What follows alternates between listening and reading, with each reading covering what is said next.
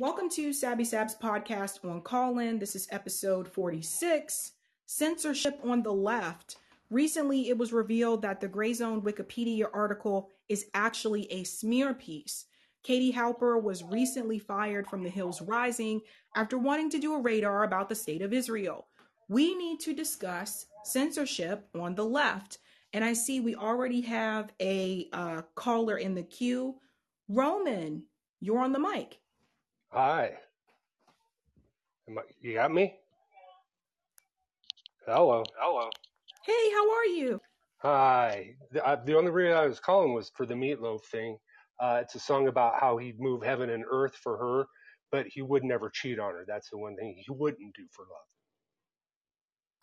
He wouldn't Oh, be unfaithful. Yeah, it's a well, love song. but if you love someone, so he wouldn't cheat on her or he wouldn't cheat. Right. At the very beginning, she's afraid that she'll cheat on. He'll cheat on her, and he's going through about how he loves her, and he Oh, wouldn't cheat on her. He'd do anything for love. oh, it all makes sense now, Roman. You made my night. Uh, have a great night, Sabby. Thank you for being you. Thanks. All right, let's go ahead and bring in. I see we got two Erics in a row. This is Eric B. Hey, Sabby, can you hear me? I can hear you. What's up? Hey, nice to talk to you. Sorry, I haven't made a lot of the, the streams lately just because of work, so I apologize.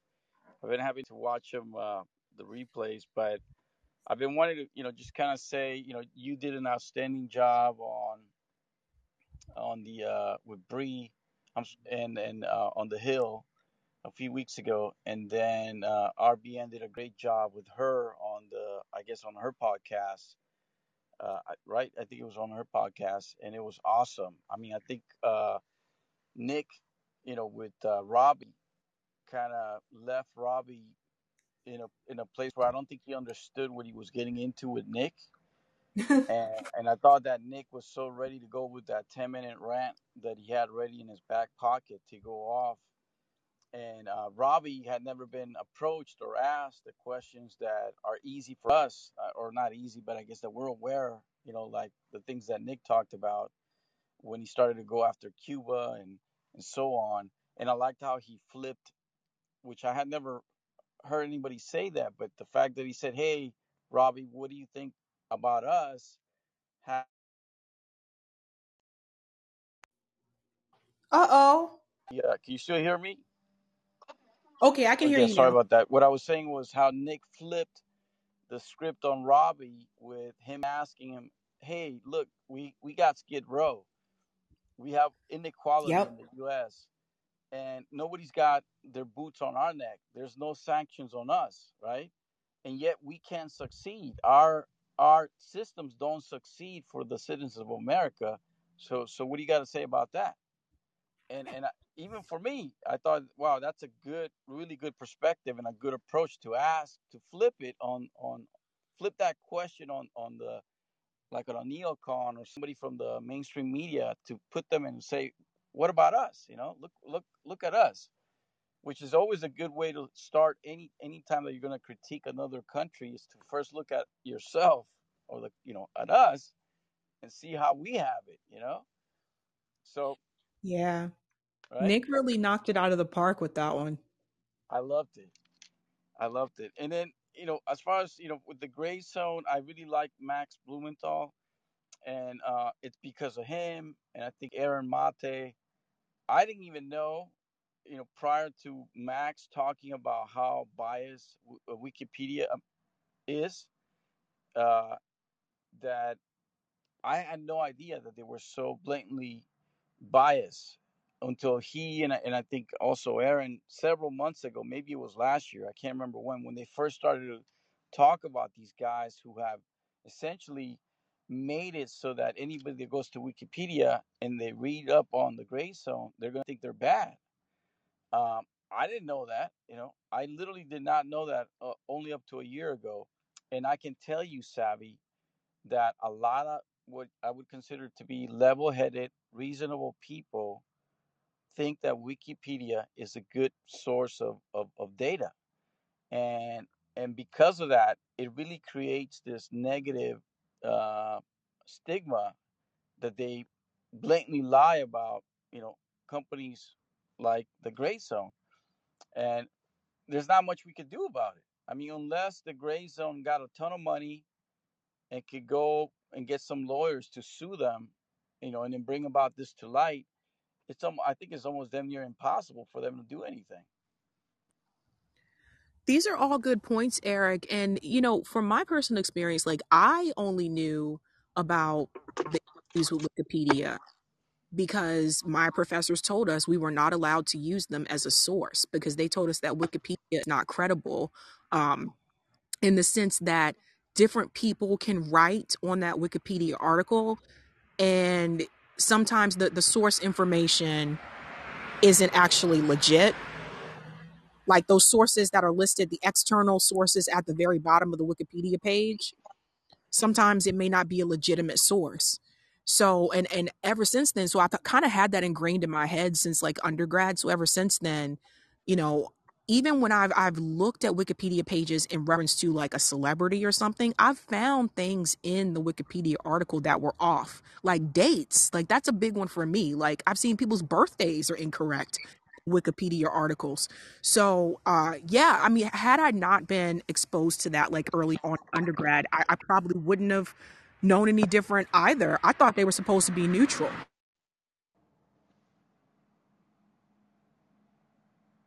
Hello, Sabby, you still there? Man, I think I lost you, Sabby. Yeah, I'm here. Okay, sorry, I lost you just for a brief moment. Uh, no, yeah, that's great that your professors had you do that. I, you know, I didn't know anything about it. Uh, and then lastly, you know, the other point that I was going to touch on was Israel and Palestine. You know, I, I, I am not Palestinian. Um, I, you know, have some friends who happen to be Jewish, uh, but they're also, you know, from what I consider to be, you know, challenging backgrounds like myself. Albeit, you know, the two of them actually came from the Ukraine. My two uh, Jewish friends that I have, uh, but they're immigrants to this country, and and and they had it tough, you know, kind of coming out here. But now they're they're, they're okay and whatnot. But even they, you know, can you still hear me, Sabby? Yeah. Hello? Okay, cool. I'm sorry what I was gonna say was even my my Ukrainian friends who happen to be Jewish also see, you know, how wrong it is what what uh, the Israeli government's been doing to the Palestinians for all these years, and that and the way that I look at it is that I don't have to be Palestinian or Jewish to understand that these people what they're having to encounter is completely wrong and I think most Americans, and then not even Americans, just most people that could see that can agree with that. Like these people's homes are being invaded for no reason other than the fact that they are Palestinians. And I've and I'm sure that you've seen those shows where they show uh, Israelis moving into their homes, literally Yeah. like forcing themselves into their house. And I, it's it's almost surreal, you know. And when I've seen that, I've said to myself, this is so wrong. Why is there nothing happening? Why is it that these people continue to suffer so much with nobody helping them? Uh, and obviously, the answer to that is because the Israeli government has the backing of the U.S. If they didn't have the backing, the military backing, because that's what it is, then other countries and other people would step up. You know, they would say, "Hey, you can't do this to these other humans. It's wrong." These people are human beings. They're they're like us, you know. They are us. You know, we're all the same kind of thing. But it doesn't go anywhere, you know. And and you know, obviously for you and I, we know that it's wrong, but we have to live our daily lives. You know, like we have a finite amount of time on earth. Uh, I don't have the resources to go change this unless we do it collectively, like how it was done with uh, South Africa, where the push to get apartheid ended was so so so strong that the U.S. was embarrassed and, and forced to essentially not continue to support the South African government. That's the only way that this is going to change by like the masses of Americans demanding that this change with how the Palestinians are treated. And even then, you know, as you probably know, in South South Africa, there's still racism there. It, it has changed for the better, but it's you know, but it, it's not like say where it should be. So this yes. is a process. This is not something that's gonna, you know, we're gonna flip a switch and it's not gonna happen like that. It, it literally is gonna take us decades to push these guys out of the way. It's gonna happen, I believe, but it's gonna take a long time. I, I believe it too. And you know what part of the problem is? A lot of Americans believe the narrative that Israel's in the right. A friend of mine, like, we got into a heated discussion about this on Facebook. And by the way, Facebook is not really the best place to have political discussions.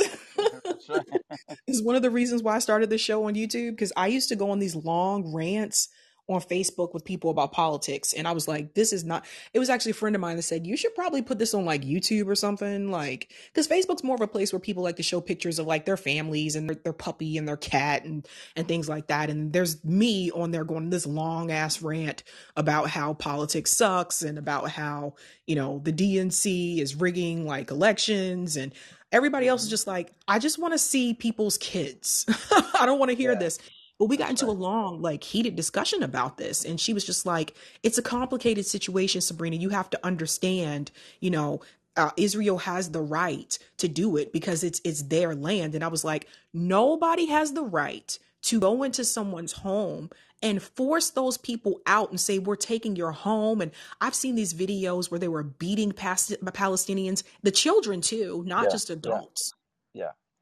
And, and and that's where the race comes the component comes into it too, Sabby, because color is such a powerful thing. I think I mentioned this to you, you know, like how the the, the depiction of Jesus being uh, I think either blue eye or green eye and white, yep.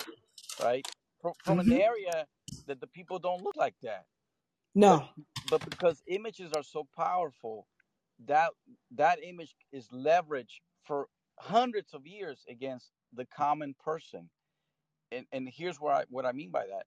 If the Palestinians were blue eyed or green eyed with blonde hair, it's very unlikely that they'd be treated this way because all the folks in the media throughout history would have been like, hey, you can't do that. Those people are like us, the people in power. But because their color, they're you know, they're dark dark skinned folks, it doesn't they're expendable to these people and and that goes across everywhere you know across all the powers that that be in in all countries. They're all europeanly uh, centric and and the media everywhere you know everywhere that you go whether you go to the, the global south like venezuela those media companies are run by european uh, i guess centric type of folks basically white folks in a sense. Uh, and and that's why the narrative across the world is depicted the way it is you know and, and we can't get out of it we meaning us the people like myself and yourself because we live in this world you know and and it's so hard to change the the minds of people uh, and it takes so much time. I think that's part of the reason too why a lot of older people who in the past were revolutionary they come to a, a point where like they start to accept some of these things and and uh, we shouldn't accept them but that this is what happens to a lot of people. You get beat down year after year and then what i was saying to you the the you know the the finite time that we have because you know i've talked to one of my friends you know i talked to him about politics. He doesn't get engaged like i do but he always tells me like man you know we're we only have so much time. We can't focus everything on on on these things. And i'm like yeah but we have to do our part. You know we have to move the needle in the right direction. I have to do the little part that I can do. I got to do it because I want someone else to have a better place than me, the guys behind me, the women behind me, uh, that it's better for them down the road. And, and if we don't do our little part today, the people that preceded us, they made it made it better for us. They sacrificed for us for us to have what we have. So we got to do our part. You know what I mean? Whatever part we play into that, we have to try it, even if it's just a little bit. It all adds up in the aggregate. Yeah, uh, well said there, um, Eric. I think you know, colorism has a role to play in this, right?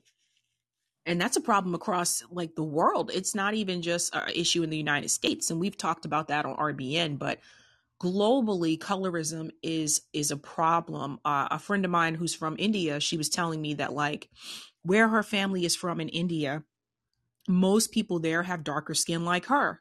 But she said if, if you watch mainstream media the media that you see in india she said it's usually uh, indians that are are lighter skinned she said look at bollywood for example. So colorism is is a is a huge factor. And you're right. Like the pictures that we see of Jesus, like especially when I was a kid, like I grew up in the church, the pictures that we see of Jesus, that's not what the Bible says Jesus looked like. No. so so why do we have these images, right? It's it's very it's Eurocentric. Um and that's that's a a global issue. Um but I think you're you're spot on, Eric. Like we just have to continue to like educate people and I, I really don't understand how some people don't have any type of sympathy for the Palis- the Palestinian what they're going through. And then, you know, my dad had to remind me. He said, you know, people also didn't have a lot of sympathy for what the Syrians were going through. That's right.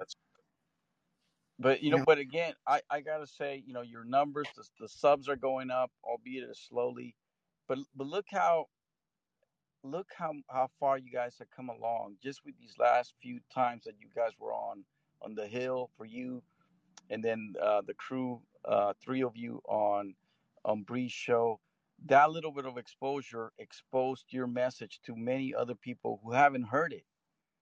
Just think of this, Javi. In a year's time, there, there could be an opportunity where you guys are getting on even bigger shows for more people to hear what you're saying and and I think you know that's where more opportunities are going to come about when you guys get on those shows or those platforms where more people can hear you, along with growing your channels as you're doing, even though you know it's getting suppressed, and, and you know we know that that's happening, but I think if there's going to be hopefully a breakthrough moment for RBN and what you guys are your message for more people to hear it. So continue doing what you're doing.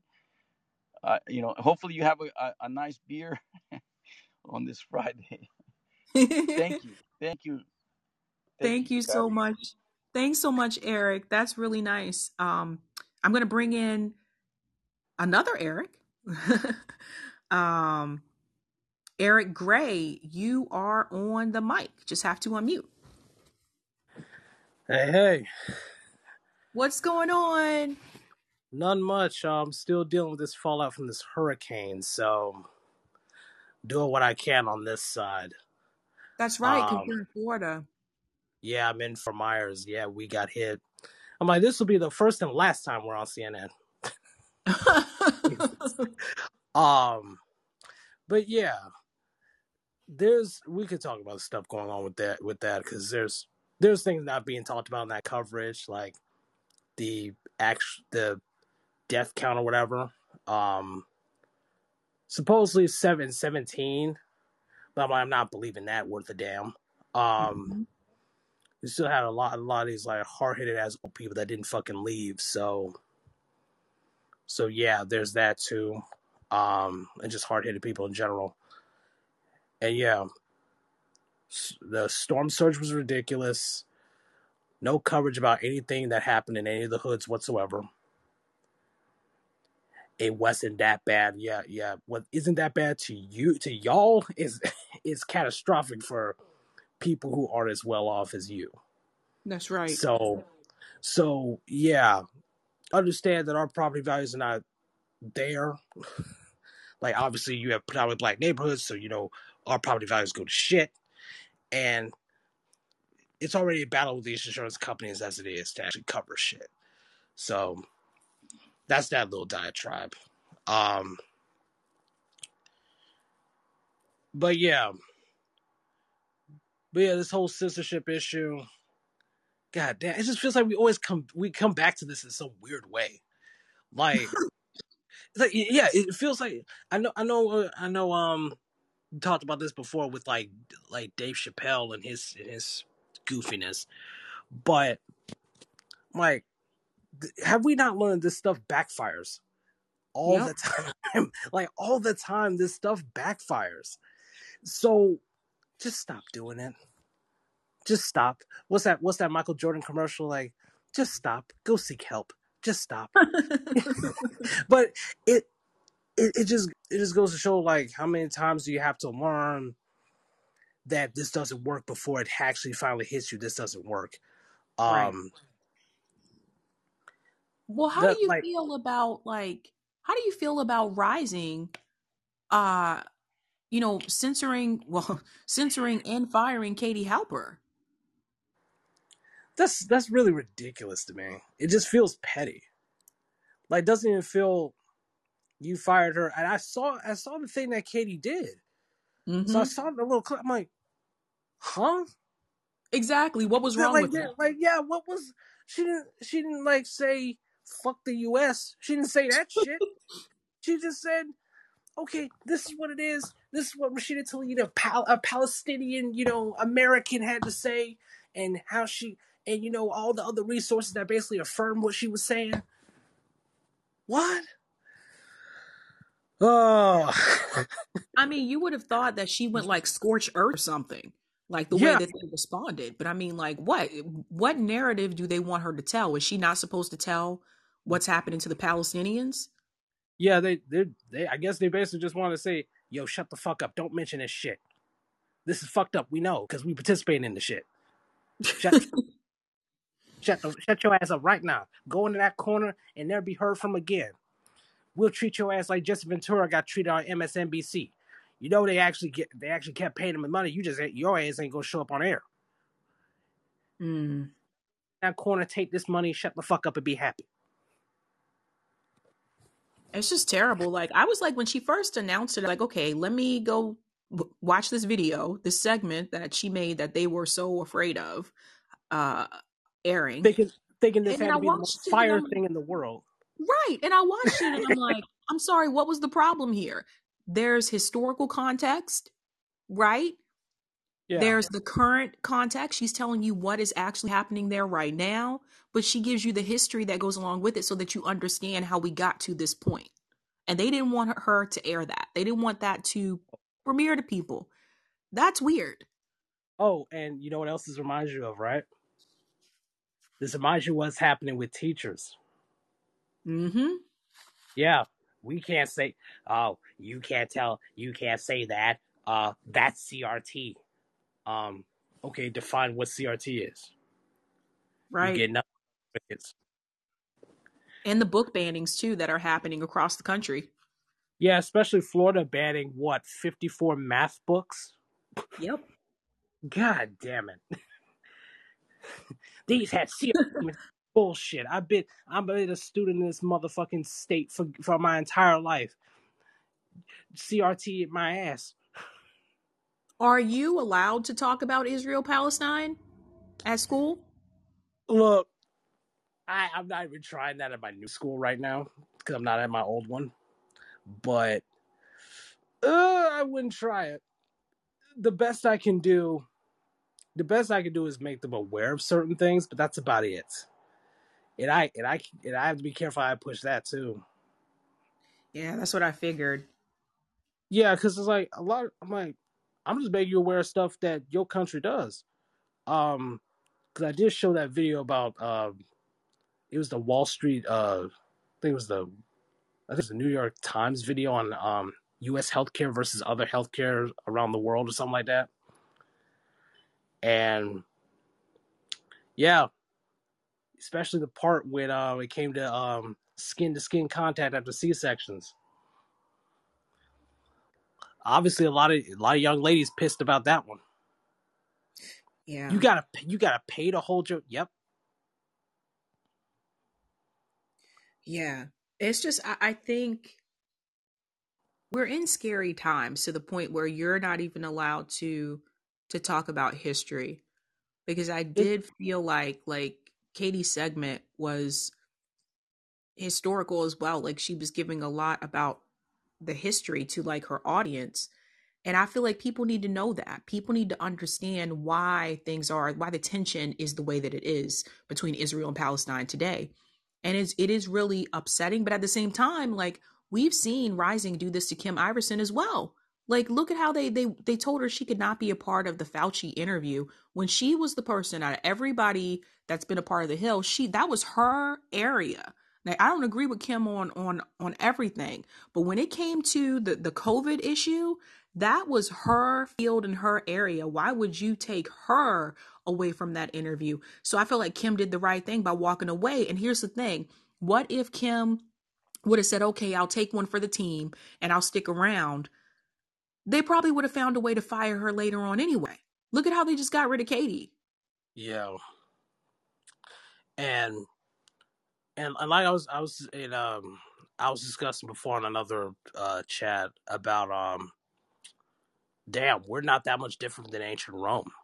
Like if you really think about a lot of stuff, like uh I know if you pay attention to sports, I know I'm veering off to other things, but we have our sports, we have like you have people like Cicero that were trying to tell people like, hey, uh can y'all chill out? Y'all are y'all are going into spectacle. Y'all doing stupid stuff as a Roman Empire. Please stop.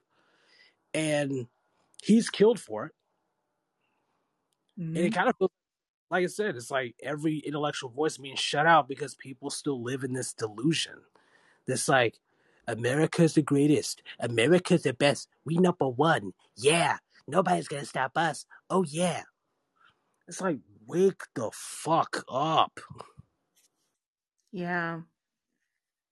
It's very it's very telling. It's very telling. And I wonder like I mean, who's like who's going to be next? Even this uh this Wikipedia article about the gray zone it was just 100% negative. Damn.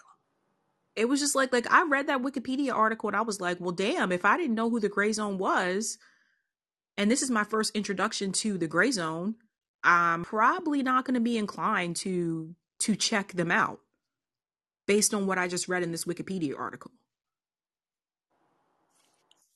People got to think about that too. Like uh not everybody's been exposed to you like that. That's right. Yeah.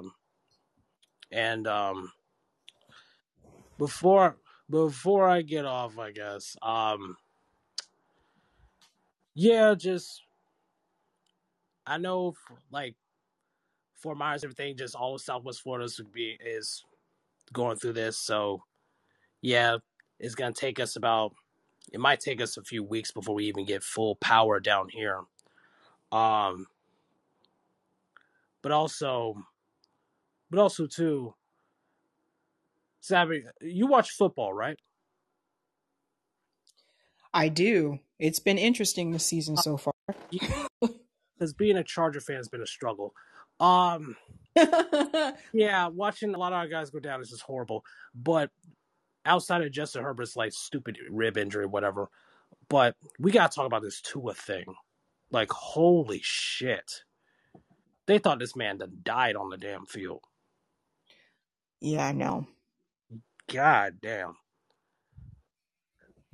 I yeah. know, I know. It's it's crazy. Like this season will be interesting though because I, you know, obviously the Patriots suck again.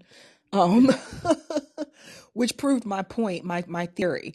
And my theory was Brady was carrying that entire thing the entire time. How did you know I was going to say that? That's exactly yeah, right. Like, like everybody's been saying that. It's like uh Belichick can be kind of a dick, but people just deal with him.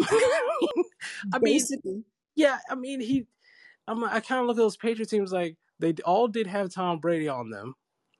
Especially that season they went 16 and 0 and almost finished it except Eli Manning said hello.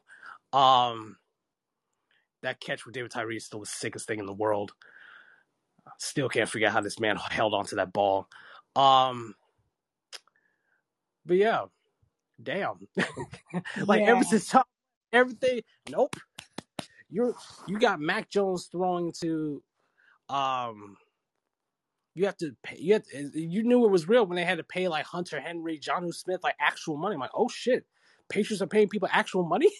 They've been getting away with like getting discounts on so many people for so long. Yeah. So for people listening that are not aware, Tom Brady actually took a pay cut so that we could get better um we could get better players on the team. Like he did that for years, actually, for people who are not aware. And the thing is, the Patriots were cheap. They've they've been cheap for years. They didn't want to pay these. Ple- I'm like, how do you expect people to stay with this team for years and you don't even want to pay them?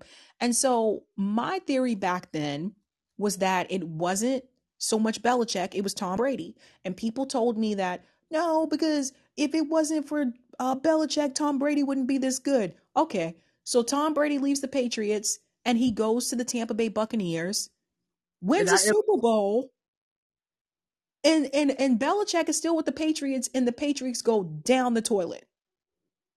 Yeah, because they never they never really built anything that sustain that could sustain itself. I mean, that defense is decent, but I mean they're decent. They're not a great defense, and and yeah, it's just their receiving core was always like hilarious, like the 07, 08. like outside of like having Randy Moss, Wes Welker, Donté Stallworth, and having Ben Watson at tight end, and that backfield was like Kevin Faulk, Laurence Maroney. Yes, I remember this entire stupid thing. Um, and I'm not even a Patriots fan. I remember all this. And instead of having that team that went 16 and 0, I'm like, I don't remember the last time Brady had a good receiving core in New England. Look, I mean, the best the best year I remember having, the best year I remember him having was like Deion Branch, and right. Right, and Wes Welker, and like people don't understand this too. Like, it got to the point where Belichick was out there recruiting lacrosse players. so I was like, "Who is this guy, and where did he come from?" That's a, oh, he was a lacrosse player. What? and so he, he, was there for like two seasons, Hogan, and he was doing like really well. People like, oh my God, this guy was a lacrosse player and now he's a national football player. I'm like, who are the people that you're surrounding around Tom Brady? Like, who are these offensive like pieces? Like after Wes Welker left, he was just recruiting him. And then and then and not to get off topic here, we'll get back on topic, um, you guys, but and then the other problem I noticed too that a lot of us are aware of here in New England, Belichick also has this tendency to like just get rid of people when they rub him the wrong way. You make one mistake and you're gone. Like Jonas Gray. like Joe, like Jonas Gray, like Malcolm Butler. Like, yeah. I'm like, what the hell? This guy won us the Super Bowl. Do you not understand that if he not been there to intercept that ball, the Seattle Seahawks would have won? They were right at the one yard line. He kicks they, this guy to the bench. They, they should have ran the damn ball at the one. I don't know why they did all this uh, throw the ball. What the hell? like we thought them throwing the ball. We're like, this is getting picked. like, why are you doing just run, just run with Marshawn. You have beast mode in the backfield. Just hand it to him. We want. Well, Russell my prediction is they threw it because they wanted Russell Wilson Russell to get Super Bowl MVP. hero. Yeah, you want him to be the Super Bowl hero? But fuck that. Win the goddamn game. yeah, I'm like, what the what the fuck? Like, I see Eric in the chat. Uh, um, my producer Eric says Belichick censors his players. He really does. Like you show up late. Guys, for people don't know, you show up late to practice like one time. Could be five or three minutes late. Why isn't so and so starting this game? Oh, I heard that he was late to practice. So you make him miss the whole damn game? like,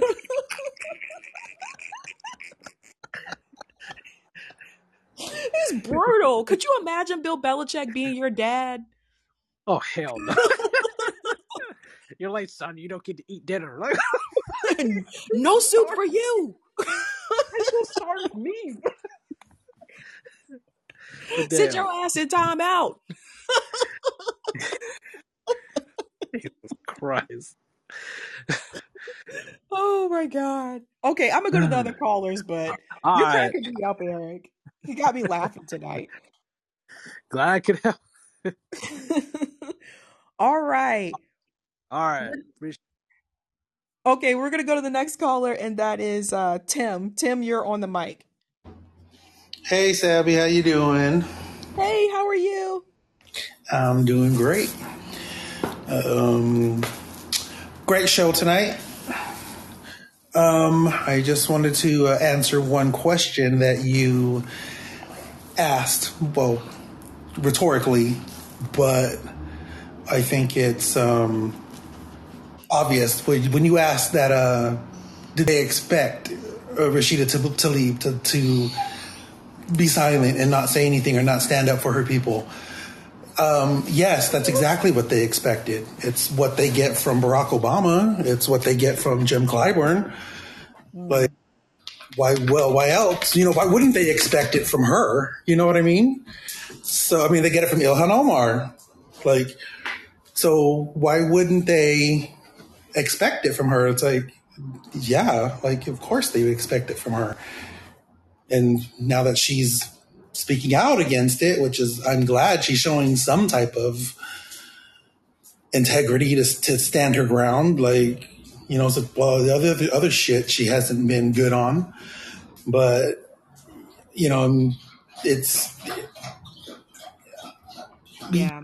She they, they did expect her to to to fold and and and play her part as the squad member.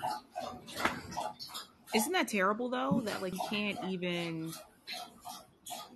I, I mean, like speak up for like the Palestinian people. Because See, if I if I was her, I would go balls to the wall. Like I would be like, fuck it. Like I don't give a fuck. Like it's literally your people. Like you, you're literally you have family there that are suffering from this shit. You know what I mean? I would, I there wouldn't be nothing else I'd talk about. Every single conversation I had with any sort of media would be this subject. Like it's just it baffles me how, uh, you know what I mean? It just I don't know. Like, I, other I, thing that I thought was interesting is that CNN did cover it. CNN did cover Rashida Tlaib uh, making that statement. So if CNN covered it, why was it not okay for The Hill for Rising? Why was it not okay for Katie Halper to cut? You see what I mean? Like, why was it okay for it to be on CNN, but it wasn't okay for it to be on Rising? because of the narrative CNN pushed compared to the, the narrative that Katie Halper pushed. Like CNN pushed it as, oh, she did a bad thing, bad girl. Where Katie Halper was saying, this bitch is right. Like y'all need to wake up. Like and and and as far as Katie Halper, I'm so glad that she has the integrity. You know, I was starting to, you know, feel a little iffy about her, especially with the Marianne Williamson stuff, like her like thinking that's an option and all that shit. And I'm like, oh gosh, you know, and, and I like Useful Idiots. I watch that show every Monday. You know, she, with her and um, uh, what's his name, Matt. Uh, Aaron? what's his name? Aaron Mate. Um, yes, that show. Like, I, and, you know, I love that show too. Like she, they, they, you know, they're funny. They cover, it's good coverage of what the Sunday shows do, the bullshit they push, and uh, you know, like I'm glad though that she, you know, has that integrity, showed that integrity, and you know, it's it's just refreshing to know that there are still people out there with some integrity. You know what I mean? And it's not as as small of a group as I thought. It's getting, you know what I mean? Like she she wasn't one I expected to hold her ground on that kind of stuff. I thought they could probably push her, especially since her heritage. You know what I mean? I mean, I could think that's something she could probably be convinced of. But I'm glad that she's, you know, gives it an honest look and really is standing her ground on what she believes is right and what is right. Right, because I think too, um, in in reference to this particular issue, I think that I mean we're we're all noticing that there's a revolving door at the Hill Rising. Like we've seen, it seems like there's all new faces one week, and then they don't come back. Like they were like, what happened to them? Like what happened to Olimi, uh, o- O- Lauren? Like I thought she was great on Rising, um, especially when talking about the police state, right? and then you see you see what was done how they did kim iversen in reference to the fauci interview uh, so we see them censor her and then now they censor katie halper and it's like who you know who is is next but it's it's really not a good look for rising to have this revolving door of host because it looks like the message that it sends to the to audience members and i'm not even like a rising viewer like that but the message that it sends is like you guys don't have your shit together you can't keep a host you can't keep a guest host what is happening Yeah.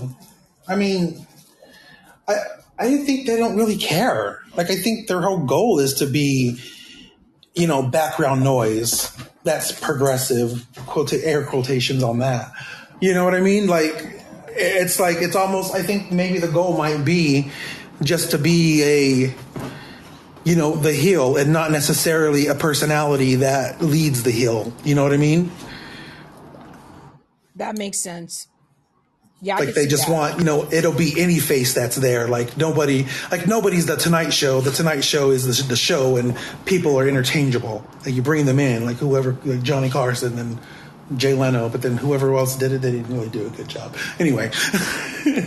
That's a good point. But I, I really do wonder, like, I wonder for, for the ones who are left, like, I wonder, like, for Robbie and, like, for Bree, like, I wonder how they feel about all this, you know? And maybe publicly they can't even, they may, they may not be able to talk about it publicly. Well they don't have to say they don't have to say anything about katie halper but they you know jimmy said it best on his show today where he goes if if you're truly a journalist and your goal is you know to, to do that is to s- to speak the truth and, and so forth your goal should be now to get fired for the same reason that katie halper got fired. Like anybody who's on there and truly is a journalist and truly is all about who they are and their integrity and yada yada yada Now is your chance to show that. Do say the same shit put it out there and see if they they shut you up and and fire you too. And then let's make this a bigger story.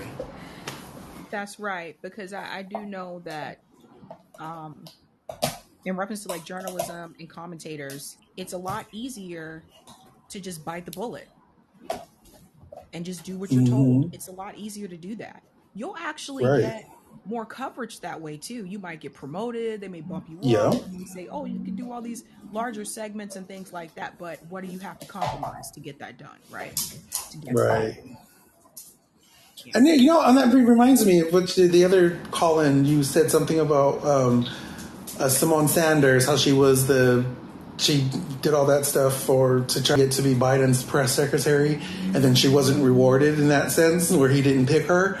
But I was like, remember, she did get that job with like CNN or MSNBC or something, right?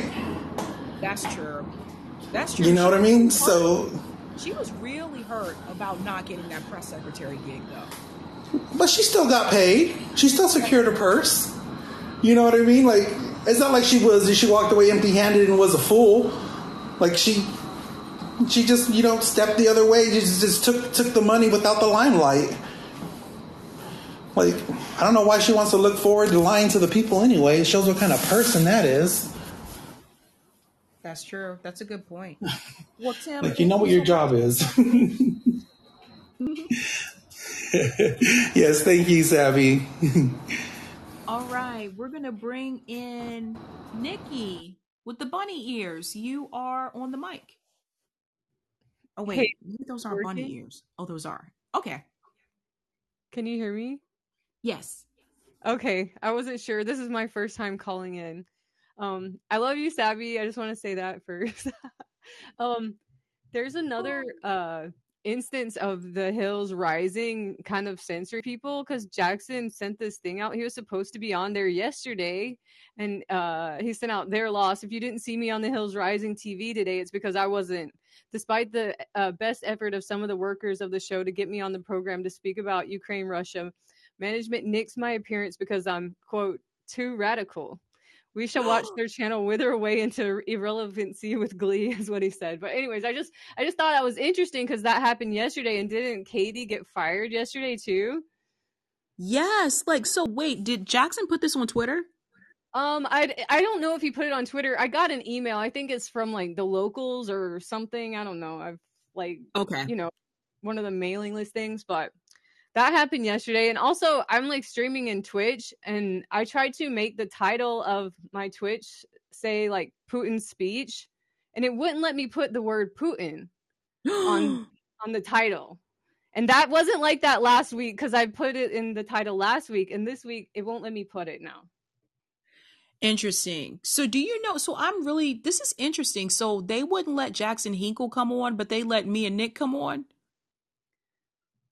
I This is I crazy because like Nick came on and talked about communism. Yeah, I don't know. I don't know. It's they said he's too radical, I guess. I don't know. Or maybe something happened, or maybe it's because you guys were on. Maybe you guys are too radical too, and they can't have that. Let's see if you guys get to get back on there. I'm not gonna like hold up your calling or whatever, but I just wanted to share that with you. oh, thank you so much. Thanks for calling in, Nikki. Thank you. Bye. All right, we're gonna bring in Lance here. Um, that's hilarious. People are probably like, those damn RBN members, they messed it up for everybody. We let them come on. How dare they? All right, Lance, you are the next caller. Just have to unmute. I'm gonna reach out to Jackson Hinkle about that. I did not know that. That's that's really messed up. Just have to unmute Lance. RBN ruined it for everybody. Hey, Sabby. Hope you're. Hey, how are you? Yeah, yeah, right. That was good. Good. Hope your Friday's going great, swimmingly. Um, yeah, I think uh, something's afoot, right? So I think it's of a piece when you think Kim Iversen, the whole thing with Fauci, then you have uh, the whole thing with Katie, and there was a third one. So, you know, when Kim left and then having Bree on and then having Katie on, it seems to me, okay, that the Cusack, whatever the guy's executive director, CEO of, of operations there, that they wanted to keep it.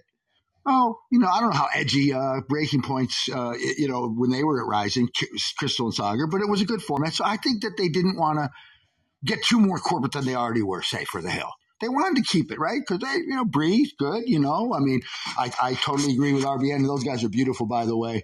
Yeah, don't worry about it. He kind of, to, to paraphrase without putting words in their mouth, it's like, see my sister, we're, we're going to be fine. Don't worry about it. Even if we vehemently disagree about something, don't, you know what I mean? So we're still on the same team, folks. So they're saying like squelching any possible like YouTube controversy, oh, Bree and RBN, nah, we'll all be fine. But no, so the point though is, um, is that what what do they have in common? You got pharma, you got oh ADL, right? And uh, so it, I think it goes beyond Cusack. I think it goes to the power of their their they were getting the heat from above. In other words, the CEO guy. Mm. I don't think it was just his decision. I think it was like, dude, you're going to stop this now. You can have all these lefties on there you want, but nope. The ADL has too much power. Pharma has too much power. And that's my whole shtick these days, if you will, that the system isn't broken, it's fixed, and it's a mafia protection racket. You see, it's beyond just the greed and jobs. It's like we will destroy you, we will destroy your family. I mean, who knows what the what they say behind the oh gray zone? That's the third one, and the military. No coincidence right. that it's pharma, it's pharma, it's the, 80, the Jewish lobby, and it's the military. Those are the ones that could say, no, we will censor anybody anywhere. Don't even think about it. So I don't think it's Cusack. I really don't think it's him. I think it's above him where he's getting the pressure from above. What do you think about that theory? That's interesting. Uh, that that would make more sense. I mean, it's just this is just crazy because, like, obviously, like, what would Jackson Hinkle come on there to talk about? Most likely, Russia, Ukraine, right? And he has Jackson a different Hinkle, perspective. if he counts for radical, yeah. he's about as radical as like Hubert Humphrey. Well, he was supposed to he's come about as radical there. as I don't know, offense, Jackson, John Kerry or something, huh? But but his narrative goes against the uh goes against the mainstream narrative about Russia Ukraine crisis, right? So he was supposed to come onto the hill apparently and got booted. Oh, I guess. Yeah, see that's to, how powerful as, as, those guys are. Right. So oh, Jackson, especially yeah. with these these yeah. areas of foreign and policy. that he's he's so much like he's so much less he's so much less harsh than like Aaron Mate. I'm sorry, I don't mean to Well, has has Aaron Mate been on there like recently? Yeah, I'm sorry. No, no, I meant I meant uh, Max and all those guys. They are much harsher than Jackson. So even if Jackson can't get on there, that's like whoa. That's all. Right. You know, not to say that he's not serious about his point of view, but he doesn't come with all the firepower and the receipt because that's not his job. I'm not nothing against Jackson Hinkle. That he, he's covered a lot of different things. Max's whole thing, main thing is that. So they come with a lot of double barrel shot, you know, firepower. And Jackson's like adding to it with like, you know, putting his, you know, stamp on it. But wow. So he can't even go on there? That's that's weird. That's a, they're definitely uh they've definitely tightened up. I would say within like the past two and a half weeks they've they they've tightened up even more. And they were doing it for a few months before that because when this whole Ukraine thing started, folks like Chomsky and Chris Hedges know, especially Chomsky, who said he's never seen it like this. And well, actually, I can I can attest to this. I grew up in the '60s and '70s. This stuff was out there. You didn't get canceled. Dick Cavett didn't get canceled when he had like right wingers and left wingers and anti-war. I mean, my goodness, John Lennon, John Lennon, who was anti-war at the peak of the Vietnam thing, doing his bed in, the most famous guy on the planet. They were trying to get him deported from America when he was desperately trying to be an American citizen. He loved America and all that jazz during the time that they were trying to deport him, he spent a week on uh, Mike. Douglas. Nobody knows who Mike Douglas is. Dick Cavett, everybody's heard of. Mike Douglas was this really kind of button down, kind of family looking guy. You know, he was not as edgy even as like a Dick Cavett might be. But he was great. He had Frank Zappa on there. He had everybody and their brother on. But he, anyway, he used to have week long guests, and he had John and Yoko.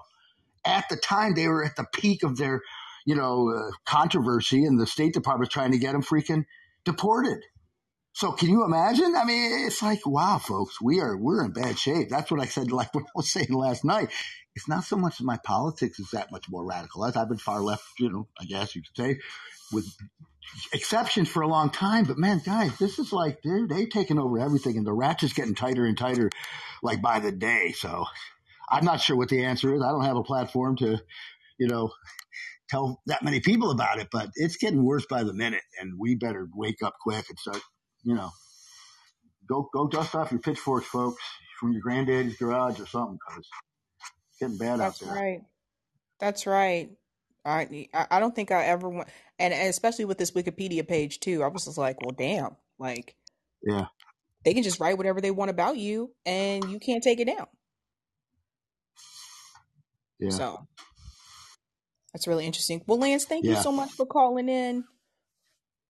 Yeah. There's my two cents. I was almost going to say I got nothing say. Oh, so just one last quick point. I'm finally realizing what the best case scenario is. You got CRT and LGBTQ and all that book banning on the right. You got college campuses and uh, even in the grade schools on the from the left censoring all the controversial stuff on the left. So finally, in a few years, we'll get rid of all this nasty argumentative stuff, and we'll just finally all sing kumbaya, and we'll all just get along, right? Isn't that the answer? Let them do their stuff, and when the dust settles, it'll be a much better place. When the right wingers and left wingers get done with all their book banning and censorship, right? Hmm. That much that calmer. be. Oh, I'm sorry. I'm sorry. I I have to throw this quote. in. I'm sorry. Ten seconds. I promise. There's a scene in The Third Man. Orson Welles says, "You know, for 30 years under the Borgias in Italy, they had chaos and bloodshed and warfare and corruption and greed, but they also produced Michelangelo, the Renaissance, and you know uh, Leonardo da Vinci. In 400 years of peace and prosperity that the Swiss had uninterrupted, what do they have to show for it? The cuckoo clock. So it's like, God, I don't want our world to wind up like Young's entropy, where we're all just this kind of gray mass that all is the same and we all just get along. Too much. Anyway, there's my Well, ramble for tonight. thanks so much, Lance. All right, guys, we're gonna bring in Omar. You are the next caller. Hey, Sabby. Hey, how are you? I'm doing all right. How are you? I'm doing good. I'm glad it's Friday night. Yeah, yeah. Um, I wanted to chime in with something. Somebody in the comments, like I posted some comments uh, that included video links to uh, some stuff related to Israel. Like people, when they talk about Israel, they talk about the government being right wing, but people who know a lot more than I do, uh, Desmond Tutu from South Africa said that it's worse than South uh, South African apartheid. And uh, Cornel West has said that it's like the Jim Crow South on steroids. I would also add to that PCP um, because the Jim Crow South, you didn't have modern weapons like being used against civilians and, and completely destroying buildings. And you didn't have like the weapons industry, the surveillance industry uh, being tested on on people like they do with Palestinians, um, and and them selling them and saying it's battle tested. Like somebody made a comment and they said, "Be careful who you hate, because like, you're going to become the thing that you hate." And I'm sorry, but you know who you are. Like people who who treat other people like this are in the wrong. Um, like this affects all of us. Like all these technologies that are that are being developed on Palestinians come back to get us, like black, brown, poor people, militarized borders, surveillance equipment, like that comes back to, to bite us. And like that's the harsh truth. I'm sorry that you get offended, you know, that you think that it's coming from hate. It's coming from me wanting people to be better. And like I'm sick of this kind of like Katie's Jewish, Gabor Mate learned the universalist values of, of the Holocaust, that this should never happen to anyone, not just Jews, anyone who who like is human. Like that that is those are the lessons of the Holocaust. And Israel has just turned into some abomination and people have strong ties to it. I'm sorry, but it, it's just out of control. And if you love people, you tell them when they're doing something wrong. And like, I think what really got Katie in trouble was that her videos showed children there, like getting abused by soldiers. And Mm. like, how, how can you dehumanize a people so much that you abuse children like that? Like they, the, the kids get put into prison they get interrogated without their parents like and and they they get like coerced into being informants against palestinians like other Pal- their fellow palestinians and that has been denounced by unicef and also like it's been denounced by um, human rights watch amnesty international and like i'm just sick of this shit this is just like this is what's contributing to like just the cruelty of this world and and we and we got to call it out um Um, I yeah agree, Omar. I, I, I 100% agree. I, I think, you know, when I say, when I tell people I stand with, I stand with Palestine, you know, some of the things that I've seen on these videos, the way they're treating the Palestinians, it reminds me of videos that I've seen in the United States where, you know, white people were treating slaves that yeah way, or the way that black people were treated during Jim Crow. Like, that's what it reminds me of. And it's just the lack of compassion, the lack of empathy for a certain group of people because they may be the minority or because they may be different per se. And when you look at the state of Israel, again, it's not against Israeli people, the state of, of Israel, what it has become, it's it's hard sometimes because you look back on the history of the Holocaust and you want to point to that as an example that something like that should never ever happen again. But the the same state of people that were oppressed and abused and tortured during the holocaust now you have the state of israel abusing another group of people. And one thing i, I have to remind people is this. Sometimes people who are oppressed can become oppressors. Yeah. And it's it's sad, but it's you would think like people say this to me whenever we've had this discussion. I, I was mentioning earlier, I got into a huge me and my friend got into a huge argument about this, about this whole like situation. And she was just like, You have to understand it's a complicated situation. And I'm like, Well, no, it's not that complicated to me. oh, nope. I don't I don't understand. And and I, I try to be careful about the way I talk about it because I don't want people to think that I don't want people to be like, oh, well, she said something negative. She must be anti Semitic. No, absolutely not. And we have we've gotten to this point where now we can't even criticize the state of Israel without being called anti Semitic. It's gotten that ridiculous. Like, seriously, like, it, it just goes to show what, yeah, how threatened they are in hearing the truth. Like, it,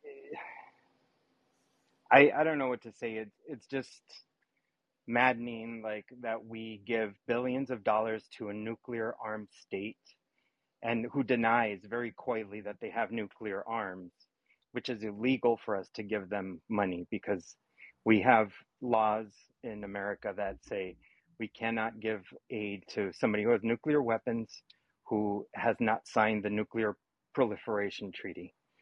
And they are just running roughshod over these people and using them as lab rats for these weapons and surveillance. Like they they take even gay palestinians and they and they blackmail them to be an informant saying we'll expose you if you don't if you're not an informant for us and this Yep. this has been written about so yeah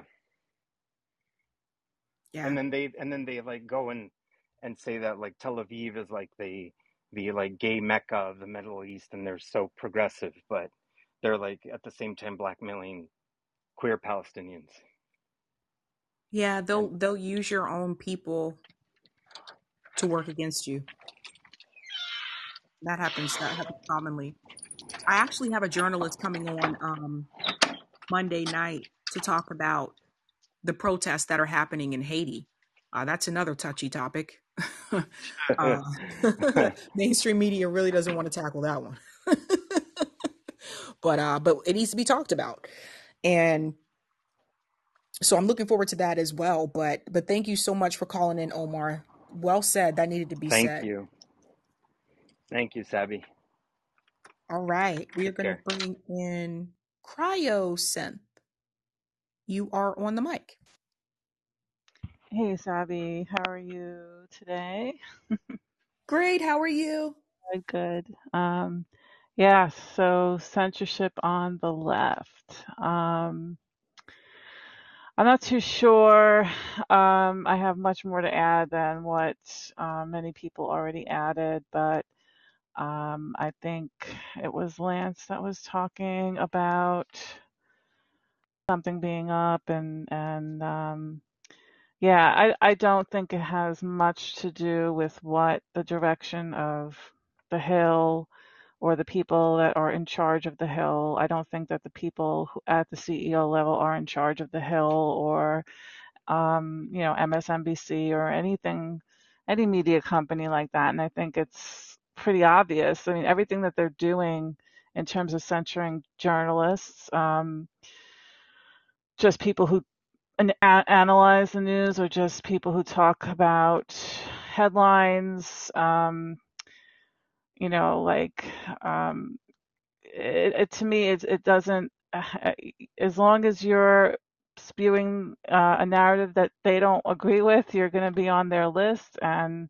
they'll get to you eventually um it's just a matter of time everyone seems to be building a a alternate channel on rumble or um, doing something with their other platform that they purchase locals, um, doing things on Odysee uh, just to get like an alternate feed going.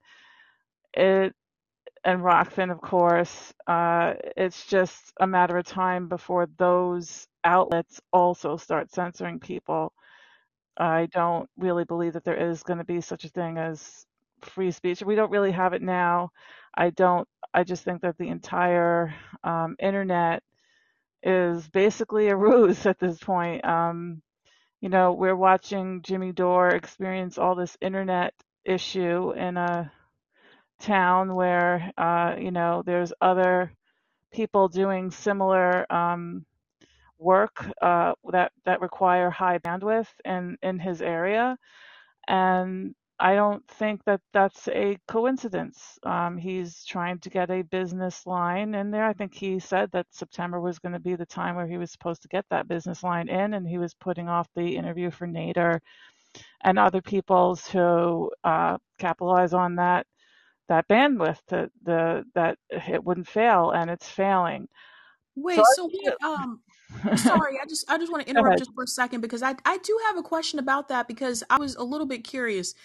So what happened the other night? Because I, I thought there was wasn't Ralph Nader supposed to be on? I because I wasn't able to Yes. catch the, the whole segment, and then I so I saw like the first I would say like maybe the first thirty minutes, and I just assumed Ralph Nader probably came on later. Uh, but someone told me in the chat tonight too that uh, Jimmy's uh, connection wasn't good today too. I'm not sure what time he streamed today. Right, yeah, he went on early, like around, um, I think sometimes he comes on at 4 Pacific, uh, or 1 Pacific, which means 4 o'clock in the afternoon, uh, Eastern. Um, so I think he was on early today. But yeah, he had he had a whole lineup yesterday of a lot of guests. I think, you know, it was um I forget who he had on to begin with, but then he was going to have on Ralph Nader and Claire, I think his wife, um, and they were going to talk about a book that Claire had written. And then Anya Parampil was also supposed to come on, and also Mike MacRae with the phone calls. Um, but so he only really had Mike MacRae on, and I don't, I think he did have Mike MacRae. on. I can't even, I don't even remember that. But he saw early on that the internet connection was failing, and he was getting really pissed off. And then Um, um, tonight, uh, while he was talking, I had dozed off, so apparently when he was talking to Chris Hedges, um, the whole connection just dropped. So, what? uh, yeah, yep. So I don't know. It just doesn't seem right. Uh, it just seems a little bit off, uh, as Lance had said. And um, you know, when when you want to say that, oh, it's not the decision of the CEO and it's something higher up, well, that's this. This is like what the third time I've called in. This is maybe the third time I mentioned the MICIMATT. You know, it's not just all about. Um, you know, all these platforms anymore. The government is telling these platforms what to do. They're literally having them in Congress telling them, hey, you got to censor, do more for censorship. You got to do more for censorship. They have, you know, uh, quote unquote former CIA people in the ranks doing these, um, you know, decisions there. And then making it like it's this rosy peachy thing of like, oh, we're we're here just to keep everybody's mind right, and it's okay. Don't worry, you'll be all right. just listen to us. Just repeat after us. Don't worry. Don't say that. Why are you saying that? Okay, stop saying that. You know, um, you know, it, it's not. You know, it's it's fake. This is all fake. Mm.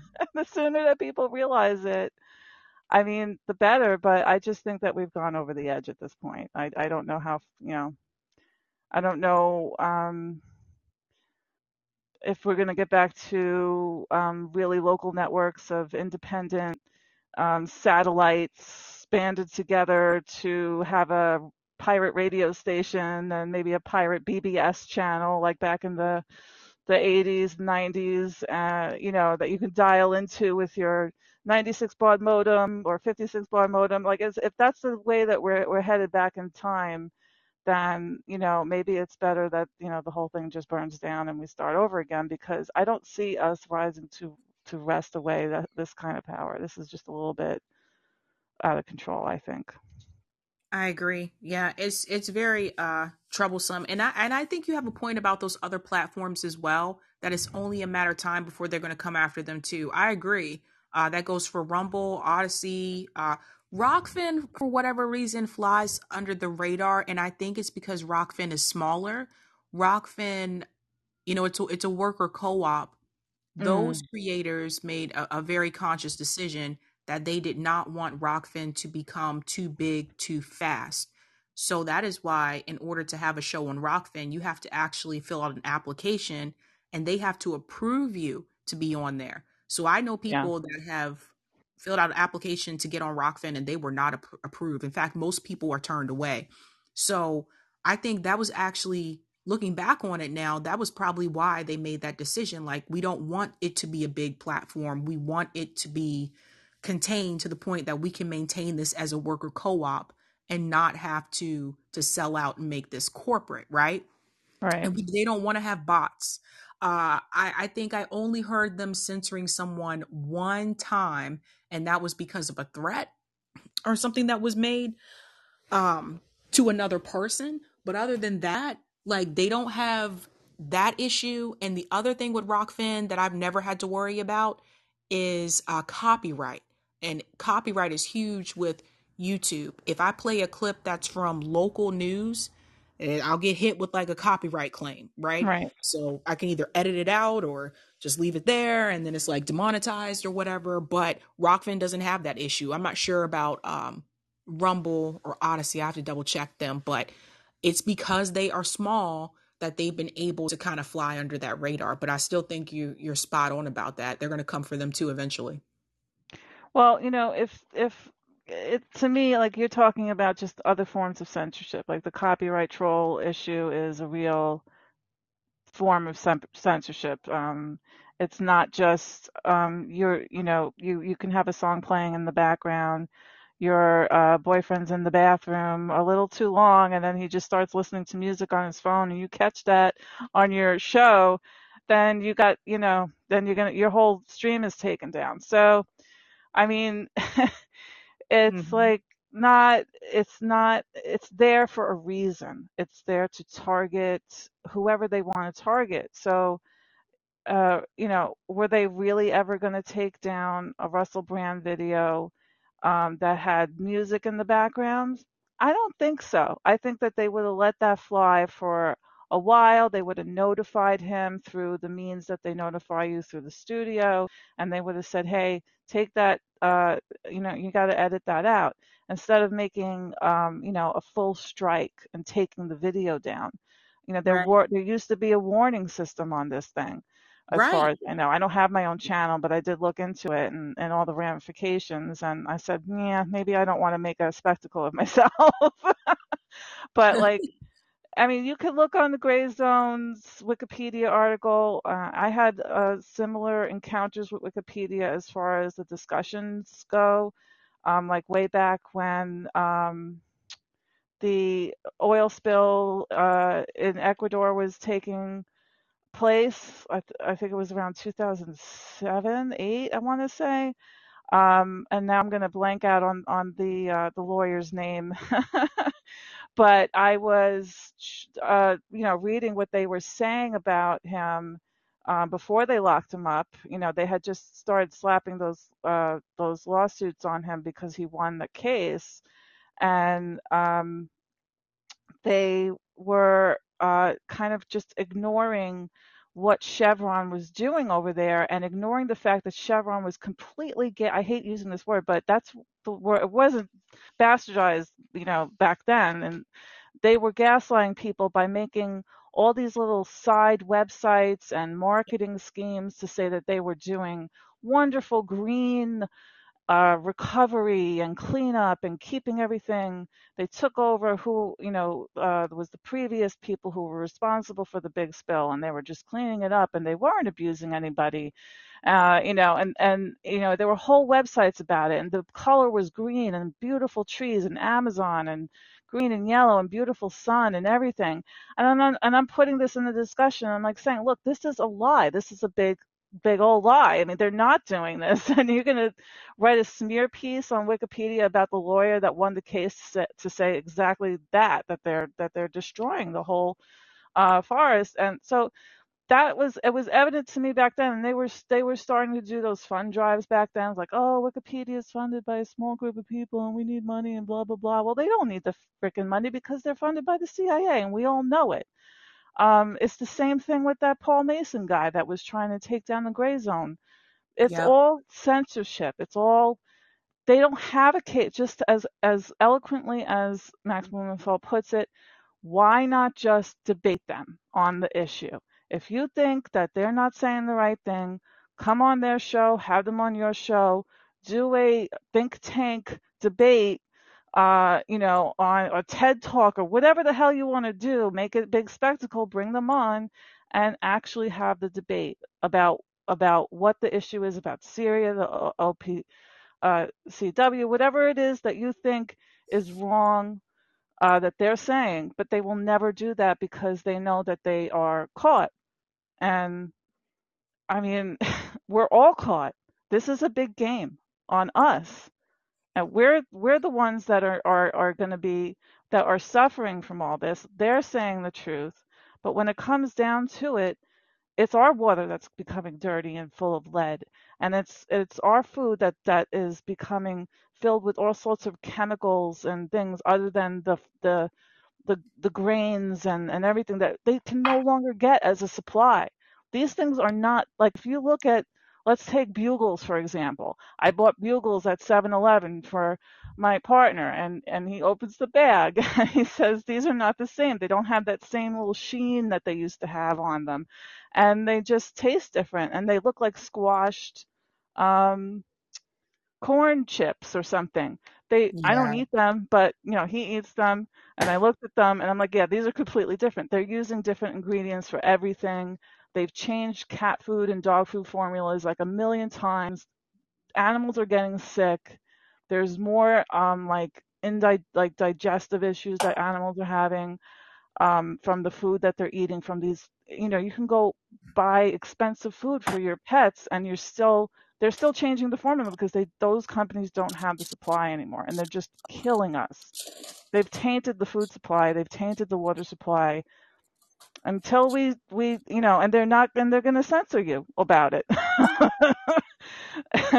That's a good point. That's that's a really good point. Um, I think the lawyer's name you're referring to with Chevron was Ste- Steve Steven. Donziger it just Yeah, popped in my head yeah hmm yeah yeah yeah. so I followed He's him the for a one. long time you know and it's terrible. It's just p- disgusting. It's disgusting what they did to him, and you know, it's it's just it's gonna you. keep happening. It's just gonna keep happening. I'll actually get to meet him um next Saturday. Actually, uh, he's That's he's one of the speakers for the Assange rally in D.C. So yeah, yeah. yeah, Oh, and there's also a women's rally that's happening on the same day. Go figure. yeah, there is. I know. Yeah, I Not that I'm against anything, uh, but like, gee. I know, I know. I out about that a couple of days ago, and then I was like, well, I they were like, can you go? Or someone was asking me if I can go to both. I was like, I doubt it, uh, because of the time, the time crunch, and I'm a speaker at the the Assange rally, so I, I didn't want to, you know, it would be hard to get from one place to the other, and then you're speaking and all that kind of stuff. I said, but I didn't even know that was happening. Like I found out about the women's rally a couple days ago. I've known Yeah, about the Julian Assange rally for like probably about over a month and a half. right, right. So, but yeah, there's lots, lots going on that day. But thank you so much, uh, Cryo, for calling in. Love you, Sabby. Thanks so much. Uh, Sinway, I am going to bring you in, but also let's uh welcome Case Study QBs in the house. Hey, what's going on, Savvy Hey, Sabs? Case. What's going on, everybody in the chat? Much love to y'all. Great topic. I was uh definitely I listened to the show, and um I'm out here at work, but I, I wanted to jump into the call and just to um give my two cents. And uh, I, I love what everyone's saying. I, I I was thinking that um I think I remember Jimmy Dore even talking about his Wikipedia page that he was complaining something about it, and I was thinking like, you know, if if I was in charge of Wikipedia, what would I do?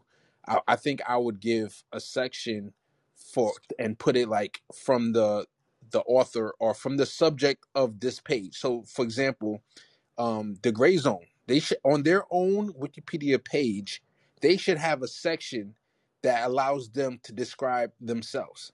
Now, I, I agree that you want you want to have different takes. So maybe you have Wikipedia's take, which is what you know the propaganda that's there now. But then you should definitely allow the freaking person who's the owner to give their two cents on their own freaking topic, like their own page. Like, and you could put it. This is from the author, and and then now you have a balanced page. What what do you think, uh, Sabs? I I think that's a great idea because that is the thing about like hmm Wikipedia. We like obviously I don't have a Wikipedia page, but hmm the the Wikipedia page or that individual's Wikipedia page, that individual has no say so. Yeah, that's crazy. it's It's like it's, it's other people that basically they're pulling from different sources, and you can see the sources listed at the bottom of the Wikipedia page. Um, Mm, they're pulling from different sources, which may or may not be uh proper sources. Like I told mhm, you, I, I don't know if you heard this case, but I was telling them earlier when I was an undergrad, they told us we could not use Wikipedia as a source because it's mhm, not yeah. reliable. So they're pulling from different source sources. Sometimes it could be a source from like one source may be from CNN News, another source may be from a hmm blog that's actually an opinion piece. Yeah. So that's eh, you just don't know what you're getting. It's a mess there. But the person that the Yeah. Wikipedia page is about has no say so. Yeah, that that's where you lose uh, some credibility, and it's sad because I I use Wikipedia as a go to. Like whenever I, I see a movie that I want to watch, I'm like, let me get a good summary of it. I, I will look on Wikipedia if I want to get a, a, a lay down for um like almost any topic. I can kind of get even when sometimes I go in a rabbit hole with history and I want to look at look up the Cuban. Recently, I've been into the Cuba Cuban Revolution.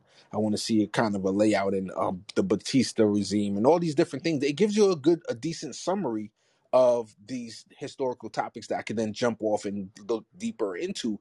But when you can't rely on it, like in this, this is a great example. I was there was a reason why I never used to donate. Every so often you see that little tag that says, "Hey, we need money."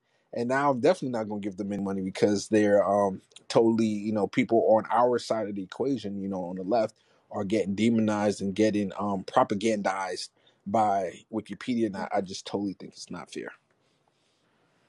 I agree. I agree. Simway, uh, what's your take on all of this? We got Gray Zone, Gray Zone Wikipedia article, which basically reads like a smear piece. And we have Katie Halper recently fired from The Hills Rising because she wanted to do a radar. Actually, she prepared a, a segment um, about the state of Israel and uh, they didn't want to air it. They pushed that segment out. She pushed back on them and they fired her. What's your take on all this? Boy. Um it's crazy just crazy. Um I mean very hypocritical of the US and I could say of some of the other Western countries given what the UK was making sure its citizens like worship and mourn for the Queen when she died and royals, but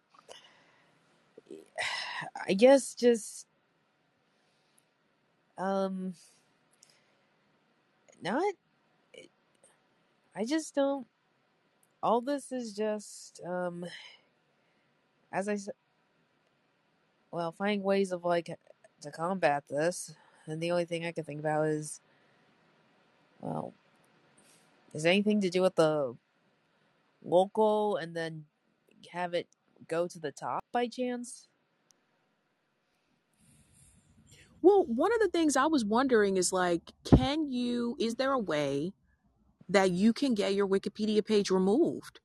Like, it- Hmm. I, I don't know if anybody's is in the chat, if they know the answer to that. Is there a way that you could do that? Because I think if someone's, if, if they're, they have this out there about you and you had no say so, no input, I think if you want it taken down, you should be able to get it taken down. But I don't know what the, I don't know what the rules are around it. Like, how would you go about doing it? I don't even know, but I think they should at least have that option.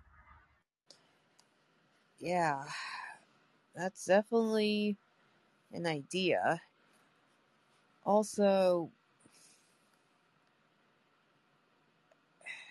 I yeah, I'm one of the callers about the fact that commenting about how this might be having to go back to like the old fashioned way of getting information out there. Not as quick, but and limited in reach, but it's like this rate. Um, the whole creating your own papers, flyers, and all that stuff. It's that's what it's gonna gonna take. So, so I'm definitely have. Well, it's very concerning, and thinking to myself, it just um just striking, Well, someone, especially. Go on. quick, someone just put in the chat. Uh, Omar just said. Omar just said, I think Rania Khalek was able to have her wiki page removed. Hmm. I wonder how she did that. Um, is there information online about that? Um, I don't know where in the uh chat that was mentioned. Let me Um, see. It's um so in the chat, it's Omar, but in the chat his name is Alcantrar, Alcantrar, and it says okay. at Sabby Sabs. I think Rania Khalek was able to remove her wiki page. And he said he just um chatted now and said, Yep, she's not in wiki anymore. She talked about it. Okay, I'll have to look into that. Yeah, definitely. Um, also another thing, uh, this is slight bit off topic, um, but I guess it's somewhat related. Um, I guess this has been on my mind, like trying to basically protest like all the I don't know every work organize every like organization affiliated with the military or the tech giants just striking. Like I remember if Lee or someone interviewed uh, this person who used to work at Google, and uh, Google was getting more involved with the with Israel. She disapproved, and then in retaliation, her uh, position was basically moved to some place that was like really far and made it difficult for her to do. So she was basically like pushed out, and so it's been a while since I heard that case. But I feel like at ever at this rate, like um, so there there's that case. But it's like every all the tech companies or every employee that works at like all the tech companies like just protest not only for like better work conditions for themselves but perhaps also to uh go again to, to like go against the, uh, them partnering with Israel and the military. Any thoughts about that? That's interesting. That's hmm interesting. I don't have um I don't have contact information for Rania Khalek, but um someone else just said because she's in Lebanon, the rules could be different over there. Hmm. That's interesting. Hmm. Yeah. That'd be good to to know about, but I don't know. I, I think there's a difference between like having like this Wikipedia article that tells people what your organization is and having a Wikipedia article that basically smears your organization. Oh, And there should be something that legally there should be something you could do about it. Yeah. Also, wasn't Wikipedia the founder of Wikipedia? This was probably either on your show and or others about how the founder was trying to have. I don't know if the this is Wikipedia's founder, but they like get in trouble for trying to access certain information that led him to dying early or something. Was it the founder of Wikipedia? Well, the co-founder of Wikipedia, he's still alive. Um Oh, okay. yeah, uh oh, I forgot his name, but I, I mentioned it earlier tonight. Um and I think um let me see. Let me see. Uh I'm gonna see if I can find that tweet again by from Max. Cause he mentioned his name in the tweet. And I, I mentioned it earlier, but he um apparently I mean he this is public he made it public information because I mean he talked about it like on Twitter about how they knew what they were doing like when they did this and I don't think they have any any any chances of taking it down. And Max also has a DM from this guy and yeah, it's it's just it's it's pretty bad. Like let me see. Hold on. Because yeah, Larry, the co-founder, Larry Sanger, Wikipedia co mm. oh, Eric just said Wikipedia co-founder Larry Sanger said the website can no longer be trusted. And see, this is what I was saying earlier before. We were not allowed to use Wikipedia as a source. Yeah. Like for my research papers, I could not use Wikipedia. Mm-hmm. Even to look under the references? No. We couldn't use anything from Yeah, they were they were pretty strict about what they considered to be a credible source. So like this was the thing, like I could use like articles from CNN or MSNBC. I could use that. But I couldn't use Wikipedia, a Wikipedia page, and if there was a source on the Wikipedia page, even if you clicked on that source because you got to be careful with those sometimes. Like I said, sometimes those are just blogs that Yeah. the Oh, site yeah. stuck with too. So they told us not to use those. Hmm. So Yeah, but then again, like mainstream media, I can't even mean right. that's hit and miss. Same thing now. Same thing now. Like, oh, you can use CNN because that is a trusted that's a trusted source and it's credible. Okay. How many times has CNN been incorrect, right? And had to Yeah. retract stories. So yeah, it's pretty funny when you think about it. All right, so Rania has a call-in show. Nice. Oh yeah, that's right. She does. Maybe I'll try to I'll try to I don't know when she usually does her call in, but maybe I'll try to pay attention to that and the next time she goes live, maybe I can get in there and ask her about that cuz I'm I'm curious. mhm. Um I don't know and I know people that have had some people have had their Wikipedia pages removed not because they requested, just Wikipedia took it down.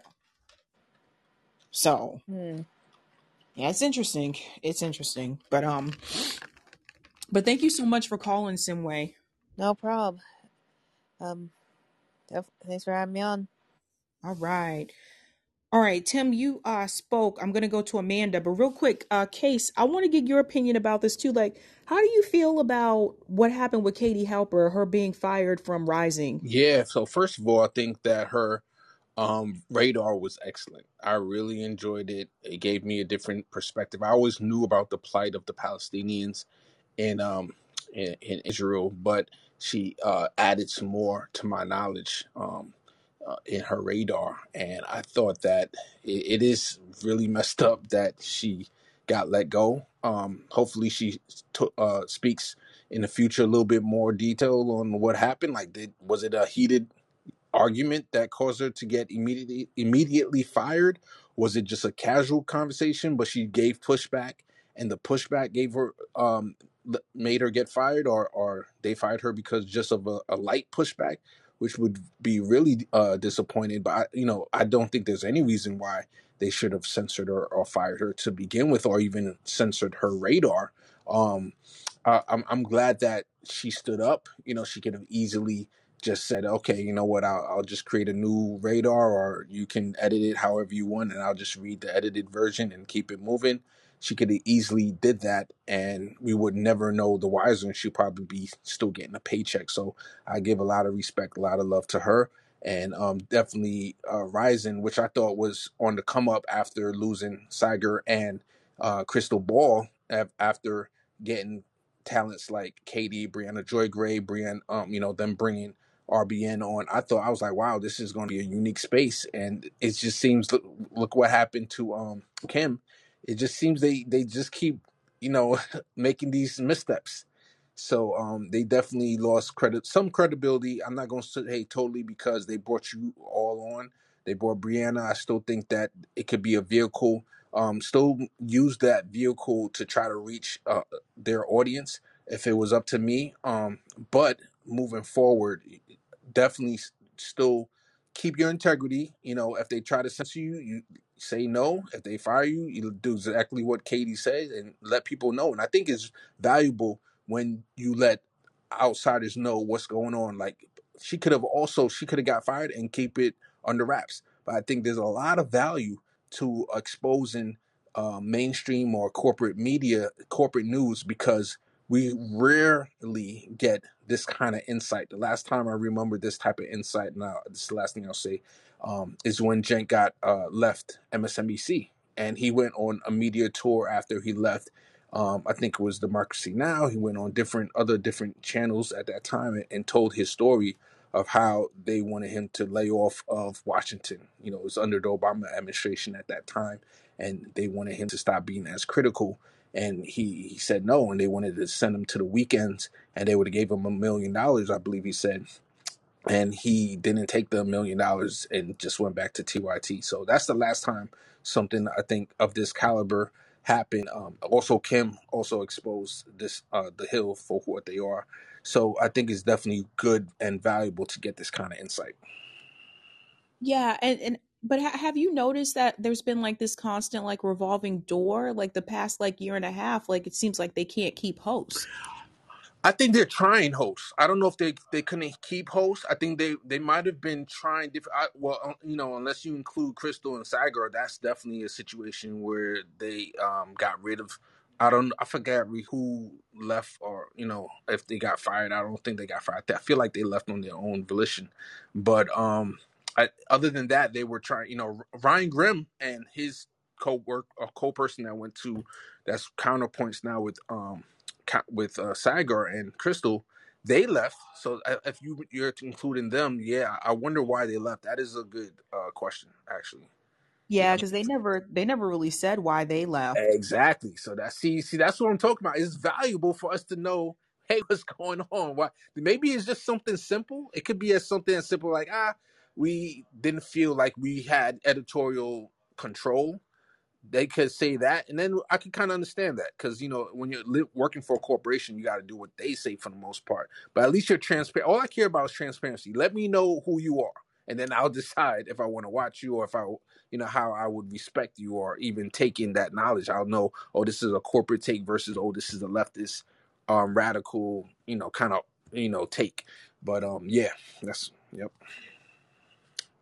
All right, we're gonna go ahead and bring in Amanda and Tammy will be the last caller, you guys. Go ahead, Amanda. Hello, Sabrina. It's nice to hear your voice again. Case, it's a pleasure to hear you as always. Hey, much love, Um, Amanda. thank you. That makes me feel really good. I appreciate that. Um, so, so Katie getting canceled could be could initiate a new channel, network, whatever you want to call it, coalition of left news people. I mean, you have person right next to you virtually right now who who creates extremely useful clips of newsworthy video of what's going on. You've got a lot of very smart people, including you, Nick, CJ, everybody over at RBN. You've got other people that would probably come on board if everybody put their efforts together. I know there are enough mm, busybodies that would really love to be helpful in in in a in a backing up kind of situation because I think that so I saw Briahna tweeted that that Trevor Noah's leaving um the Daily Show and and she had tagged Katie in it. And initially I thought huh I wonder if he got fired cuz he was bringing up the Palestine issue cuz right now it is high holy holidays. You know we're right in hmm between Rosh Hashanah and Yom Kippur. So I mean it is season for to talk about things like this. So that was my first thought. Then my second thought was oh yeah Katie's a comedian she probably put it there so that Katie would apply for that job I suspect but anyway, that's neither here nor there. It, but what what it what I do want to mm, share is the the answer to free speech is not to eliminate free eliminate the speech that you don't like or that's wrong. It's more speech.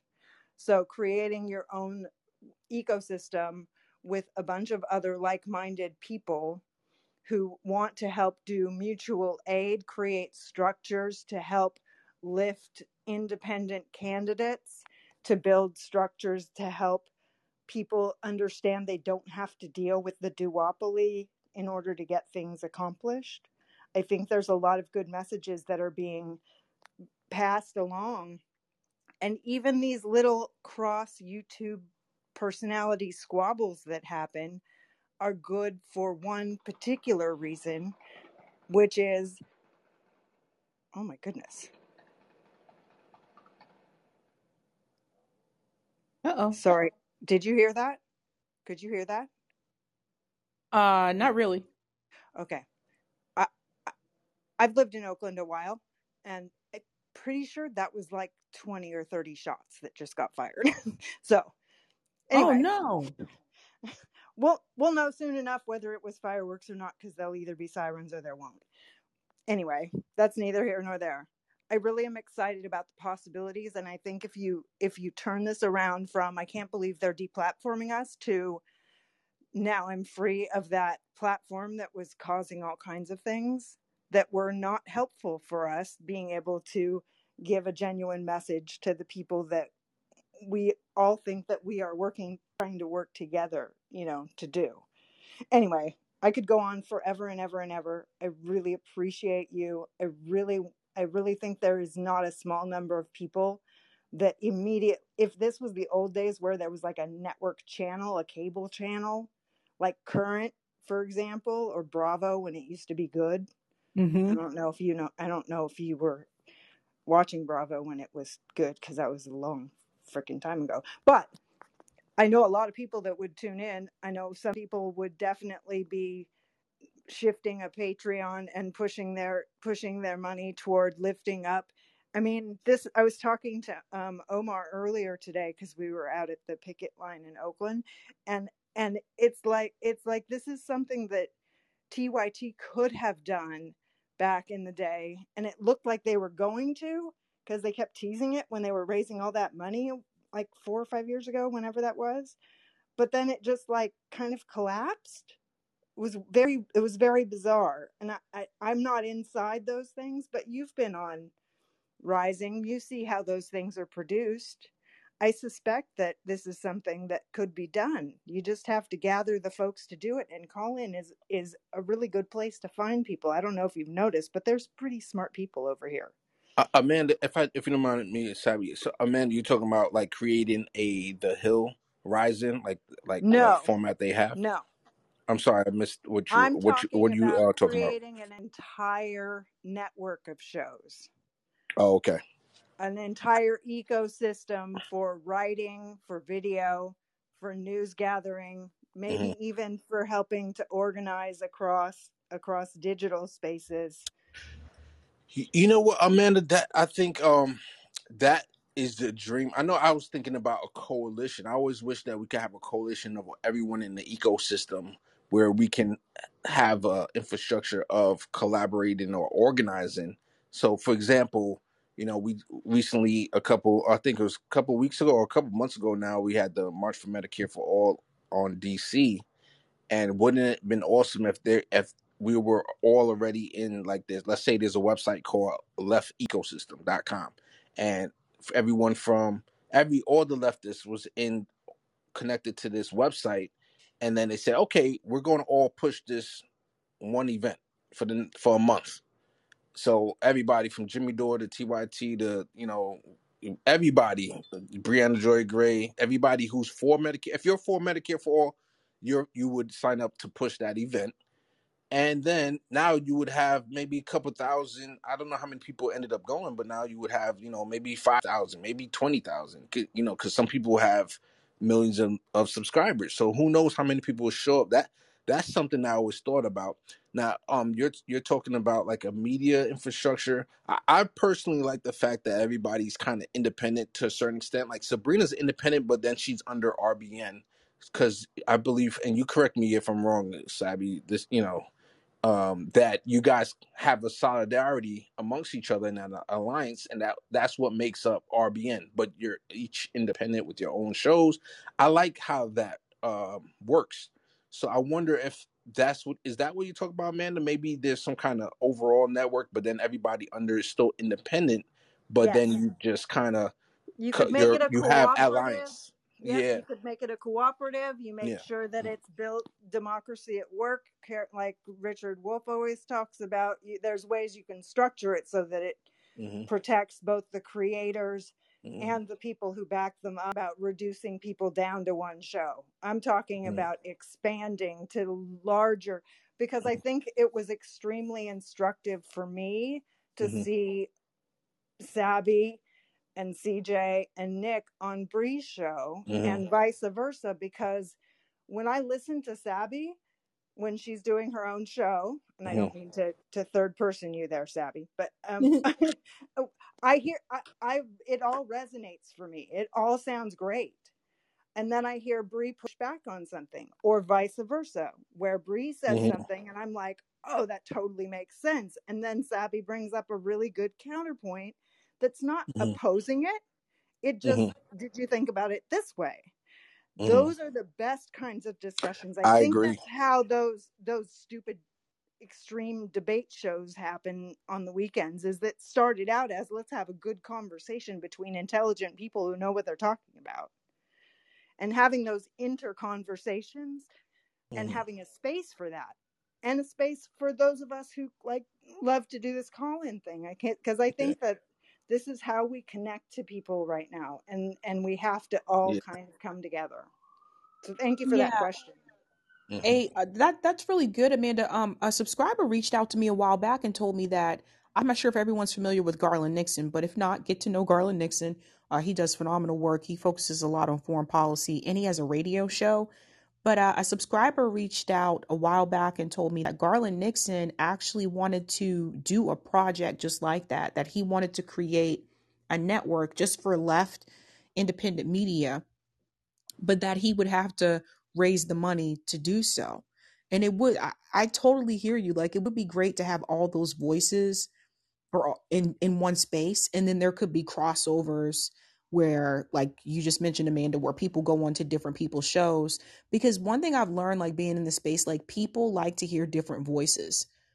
And so, and this is why, like, sometimes, like, and you guys you, let me know in the chat multiple times there have been times i brought on guests that you guys like there have been times i brought on guests that you guys don't like but the reason why i bring on different voices even sometimes i've brought on people who are libertarian is because you need to hear hmm different points of view even if i don't necessarily agree with what they have to say i still think you need to hear it we we can't be in like an echo chamber right Mm-hmm.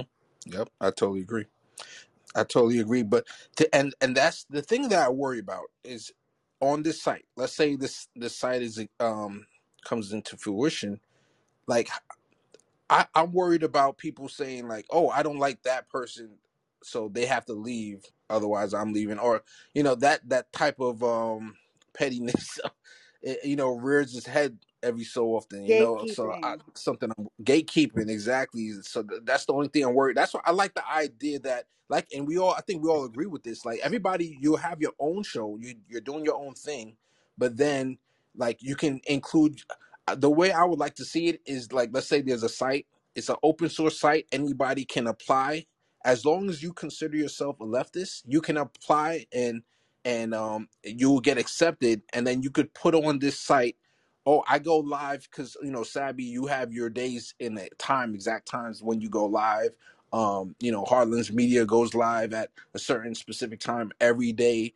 Um, CJ and RJ, they um they go live. Uh, CJ and Nick, they go live every Monday, I believe. Uh, you know, at certain times, and they could put in the, like their schedule, so everybody ha- have can put in this vast calendar and then as a user like as normal regular people you can log in you can check off the people that you like. So now you're getting uh, kind of even notifications are extra because you know youtube sometimes doesn't have great notifications. Now you can really see when they go live and and then from there the content creators can communicate within themselves and that's how because a lot of times i'm sure sabs you can relate to this that you might see a guest on somebody else's show and you're like man i would love to get that guest too and maybe through this site everybody when you get a guest you can put up their email their you know per- personal email as long as they the person agrees to it of course and now it's in in this big database of left guests that people can um go on to each other's shows and now you can propagate your message and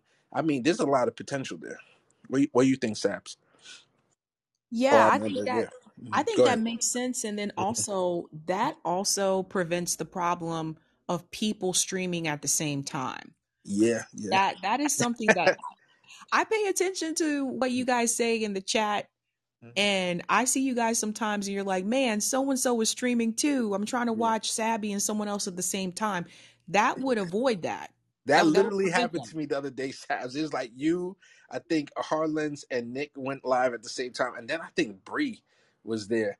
But the thing is, you're you're not going to um maybe you can you guys could try. I, I think to make sure that you don't have too many conflicts, but it's going it's going to be impossible because there, there's so many leftists out there, and there's certain times that people it's convenient. You know, I'm sure this time, Sabs, like I don't know if you work during the day, but like it might be convenient for you at this time to just go live. So sometimes it's just not going to be possible.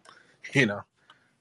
Yeah. Yeah, that's true too. That's true I too. ju- I just like to say that I really hope this conversation continues and and and y'all keep trying to work out what the kinks are where other people failed and try to do something moving forward because I really think there's a lot of people not not just the people who are already fans of you but people who don't yet know that they're going to be fans of you will really benefit if you if you just go away from the idea that this is a negative thing that has happened. I mean, Russell Brand started his thing on Rumble this week. I was on the first, I, I watched the first episode of it, just happenstance. I just happened to catch the first episode, and and I'll tell you what, there's a lot, a lot of people that are really worried about this censorship thing, and and censorship happens to the left and from the left. So we have to be careful and always ask for more speech instead of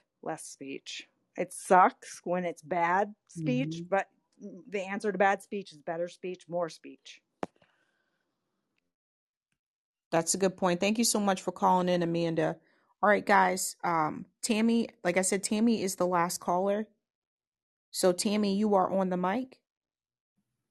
Hi, Sabby. How are you? Hey, how are you?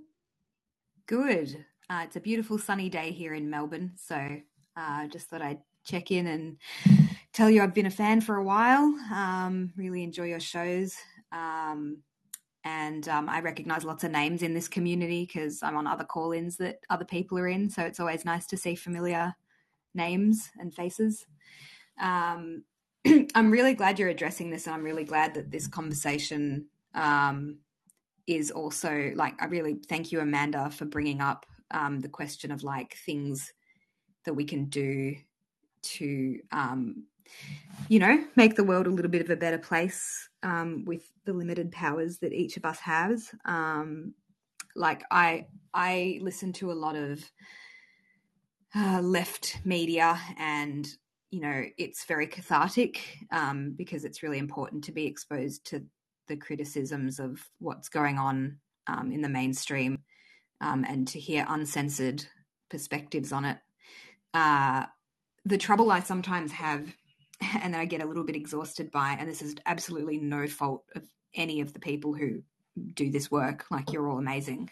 Um, but the trouble I sometimes have is just like falling into like if I've listened to too many shows where you know critiques are being made about just how fucked up everything is, I get into a bit of a space of despair. Um, and I'm sure I'm not alone in this. And um, I, I'm working toward doing the little bits I can from my little corner, um, which you know, I, I, also have to accept the limitations of that, obviously. But I joined um, or have started to attend um, meetings with an organization here called Solidarity um, that has uh, that's sort of linked up with um, International Socialist Tendency, and they have their own magazine, and they organize a lot of activism, a lot of direct action.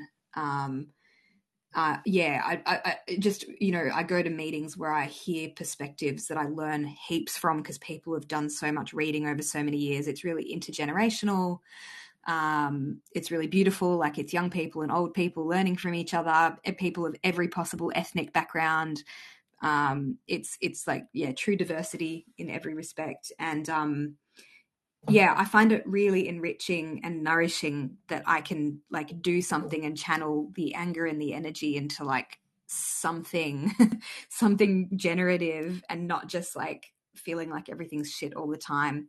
Um, I recognize not everybody can join, you know, an organization, and I recognize that not everybody has like the luxury and time um, and energy to put into this stuff. But like for those who can, um, I really, really encourage it because it just makes you feel like, yeah, you're moving things forward as opposed to just kind of sitting in the pain, if that makes sense.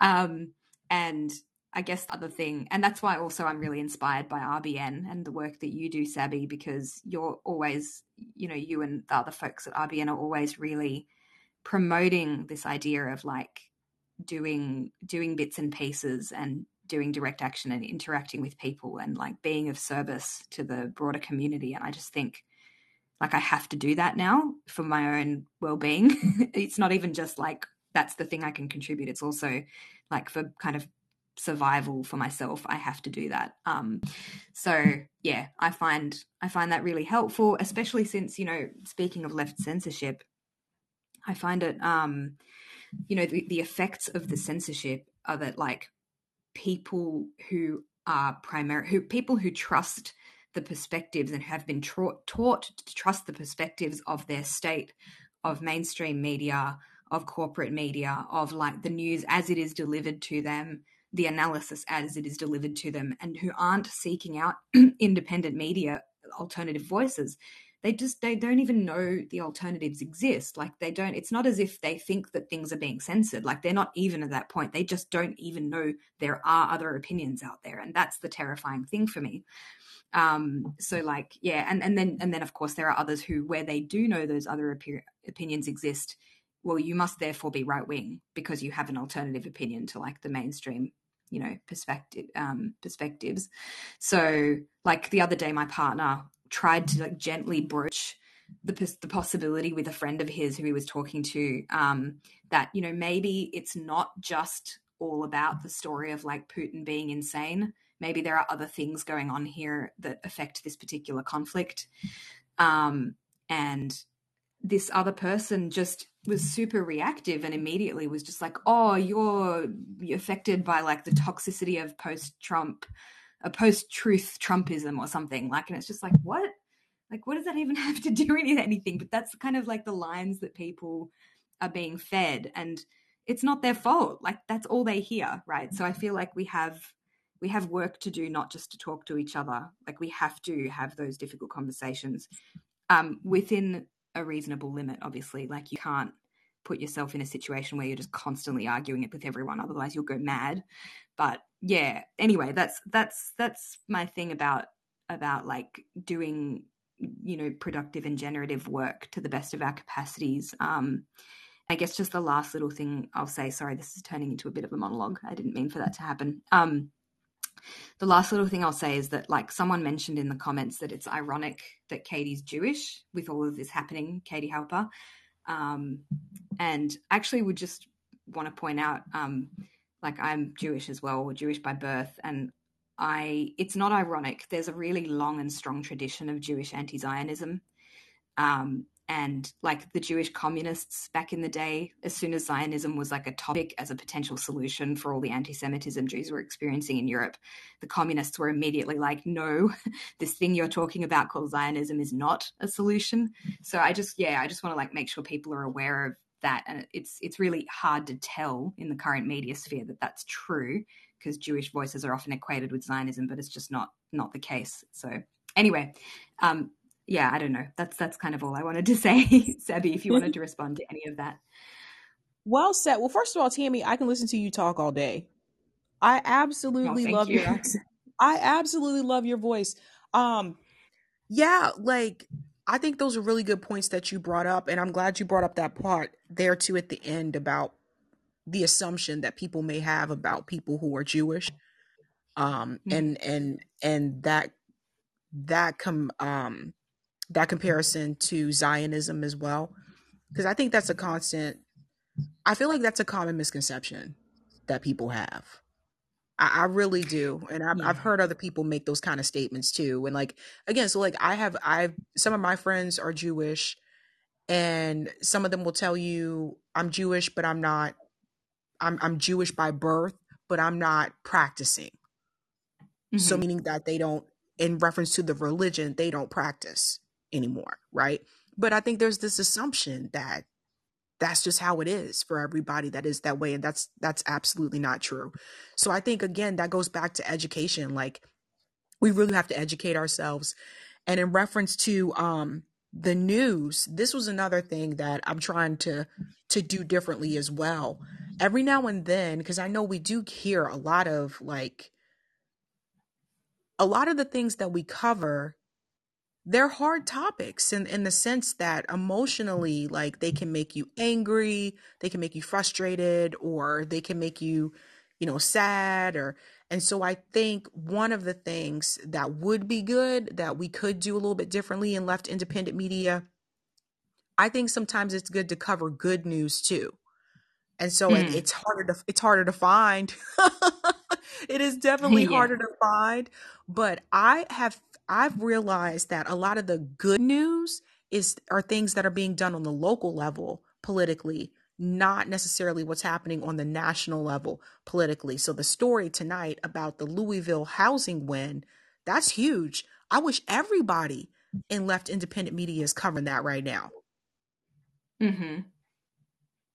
Yeah, completely agree. Yeah. And we have like every single weekend there are rallies and like direct action and people showing up to parliament and she, people show like and like people blocking streets and people going to the like as I did um, a couple of weeks ago going to the British consulate to protest the Julian Assange um, uh, case. You know, like this stuff is happening every single weekend here and actually every single day. Like there's heaps and heaps of activism. Um, people are really involved. There's there's little scale strikes and walkouts and all, all of this stuff is happening. Um, and I think we do need to hear about those those little and and they're winning like they're winning things from doing that. Um, not mm-hmm. always and not always big things, but like that's part of the work, right? Like you you try and you fail and you try again and you keep you keep doing it because like you have to right like for the hope um, for a better world um, yeah, so I really, yeah, that's why I really like. I was so inspired by um, the work that RBN has been doing, and when I like, I watched Rome going out um, on the street. I remember he like took the the phone with him to just like film himself going out and talking to people quite early on.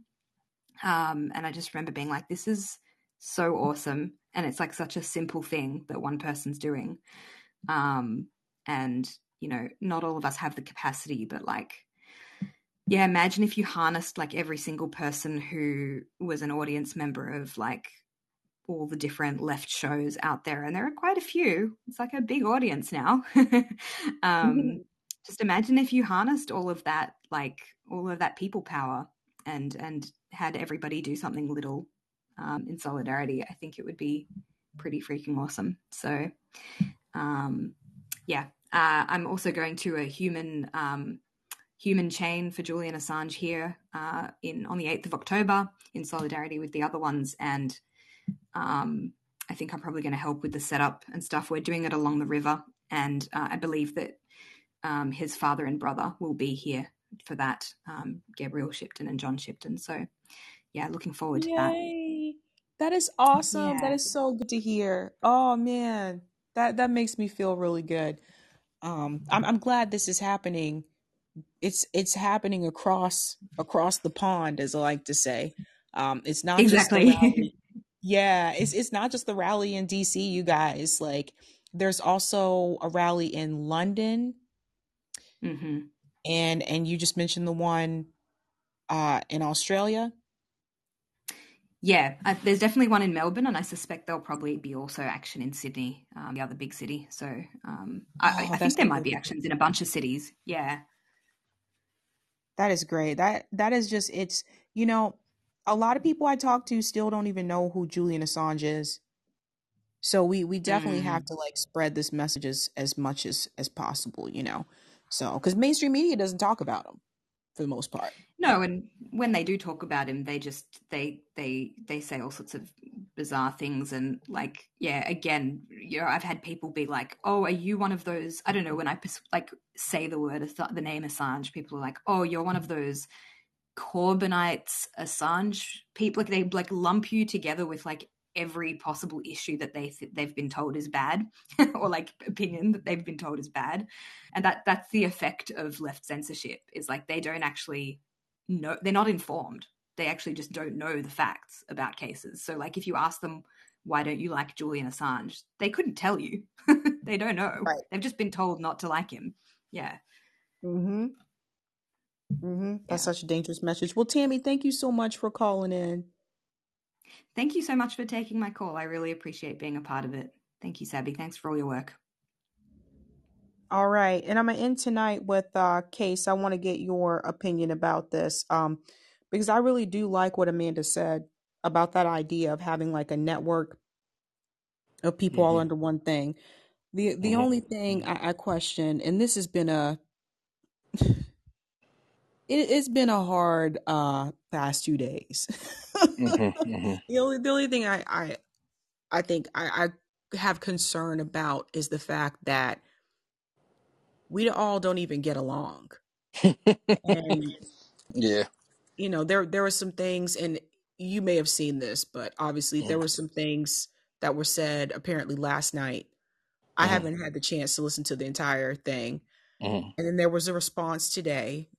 Hmm Um and there's obviously there's some hurt feelings. And I don't really you know, with me, I'm more of like thick skin. I I, don't know. Like when when people I think like upset me, I'm just more kind of person to be like, okay, whatever. Yeah. Yeah. like I'll I'll get upset, but hmm I think that I I just I, I take it sometimes I think with a grain of salt and I also just feel like I don't really need to explain myself to eh, so, so to speak. Um and I, I try, I don't always succeed at this, but hmm I try not to make it public and not everybody operates that way. hmm And I think a lot of the hurt feelings, and I'm I'm hearing from both sides, a lot of the hurt feelings or the frustration is over things that have been aired publicly, whether it's on live streams, whether it's on uh, call-in shows. There's been a lot of things that have been said with people in this space, and hmm some people have been genuinely hurt. So hmm how can all of us like even entertain this idea of being under a network when everybody can't even get along? Now, I, I I totally hear you on that one, and and that goes, you know, all the way back to like force to vote, you know, things like that. Why couldn't we all come together? And even if you didn't agree with the um strategy, at least not poo poo it and be counterproductive, right? Um, you could be solid, show solidarity by not putting it down. Just you know, just be being quiet. Not you know, I'm not the type of person to tell somebody, hey, be quiet. But when it comes to a strategy, even if you don't agree with it, um, I, being counterproductive doesn't help the situation at all. But in regards to to address exactly what you said, I was on um, Briahna's uh, call, a call it not on it, but I listened to the whole thing. And I could definitely could hear why um, certain people could be uh, hurt by what she said, and um, I, I, I like her rule that um, she doesn't like to talk about people when they're not there, but then there's times when you can't talk to the person. So like, how else can you talk to the person if they don't want to have the conversation directly? But luckily, and, and I think it was unfortunate. I did see that um, I think Nick was in the queue and RBN, which might have been CJ was in the queue, and I don't think she I- she's not the type of person that would shy away, like look at and see them there and then just leave them there. She never even mentioned them. So I, I personally and I would like to think she didn't she never saw that they were there. And and um the app crashed right at the end. Um, which was the first time that's ever happened. I, I listened to a lot of calls and and I saw that um Rome um Rome was like three more persons away from the top of the queue but she um she's very also heavy handed with certain people where which I, you know everyone has their own style of doing calling where she could be on one person like talking to them for like 20 minutes and have a huge queue of like 23 which is i'm not trying to tell her what to do like god bless um that's her style and it's it's a great way i really appreciate Callin for having us being able to connect with the people we love watching um so she was very close to um, i'm sure rome might have uh brought it up and and um she could address it there but the the, the good thing and i hope that she can bring you know have another conversation. I, I hope she's not hurt by what i saw cj's also his live today.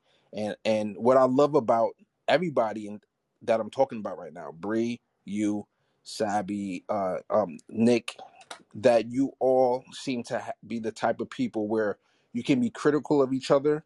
And please include that with me. You can be critical of me. You could talk about me but as long as you allow me to get say my piece like allow me to come on your show which you always allow me whenever i ask um and that goes for cj if you're, critical of me you could be critical even if i'm not there that's fine but as long as if i say hey you know sabs i like to address that with you either privately or i like to talk to your audience about giving my side of what you talked about me about. As, as long as we have that type of camaraderie, um, I think that it's valuable to have these disagreements and to talk it out with, amongst family, and then at the end of it, move on. You know, CJ gave a great example on his show today in that same live where he said that um, one time he called Rome and he said, "Hey, I love you. I'm telling you this early because we about to get it on. We about to fight on the phone." And then at the end of it, he said, "Hey, I love you again."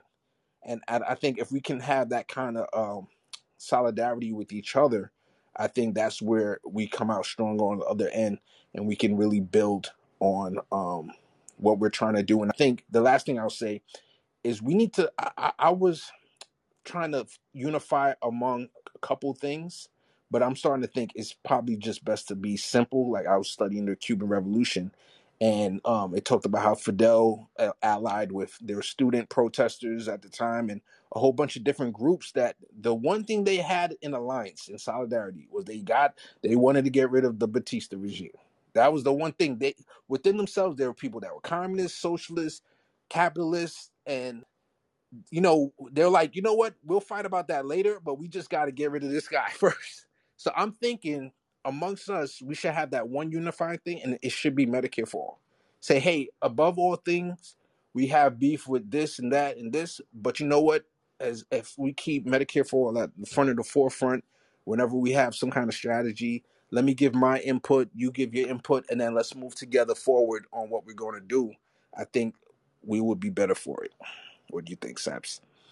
I think that's a good idea, Case. And I don't know if everyone's aware of this, but the the protests that were happening in Panama a couple of months ago, I, I, I touched on this.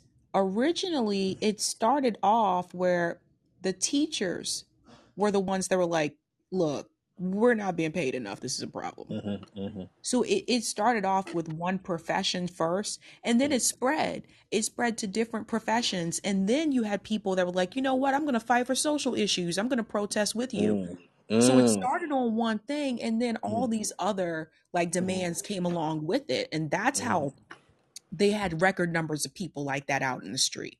mm. So Even yeah. with the the train, recent with the railroad train, you know, they, I think they're still negotiating. But when the Biden administration kind of got a temporary deal, I love the fact that I and I clipped that clip and I heard that along with the the rail workers, they just said the other railroad unions that are associated with it, they're like, "Yep, we all going to strike." if not just those workers over there, the rail um railway hmm workers, we all going to strike if they don't get a contract. And I was like, "Wow, I don't hear that type of solidarity often." You know, you always hear about this this union, that union. I'm like, why can't we all just be one union and, and just move together? That's that's where the strength comes. Right. Like think back to like the labor movement Mhm. Yeah, we had like in this country, right?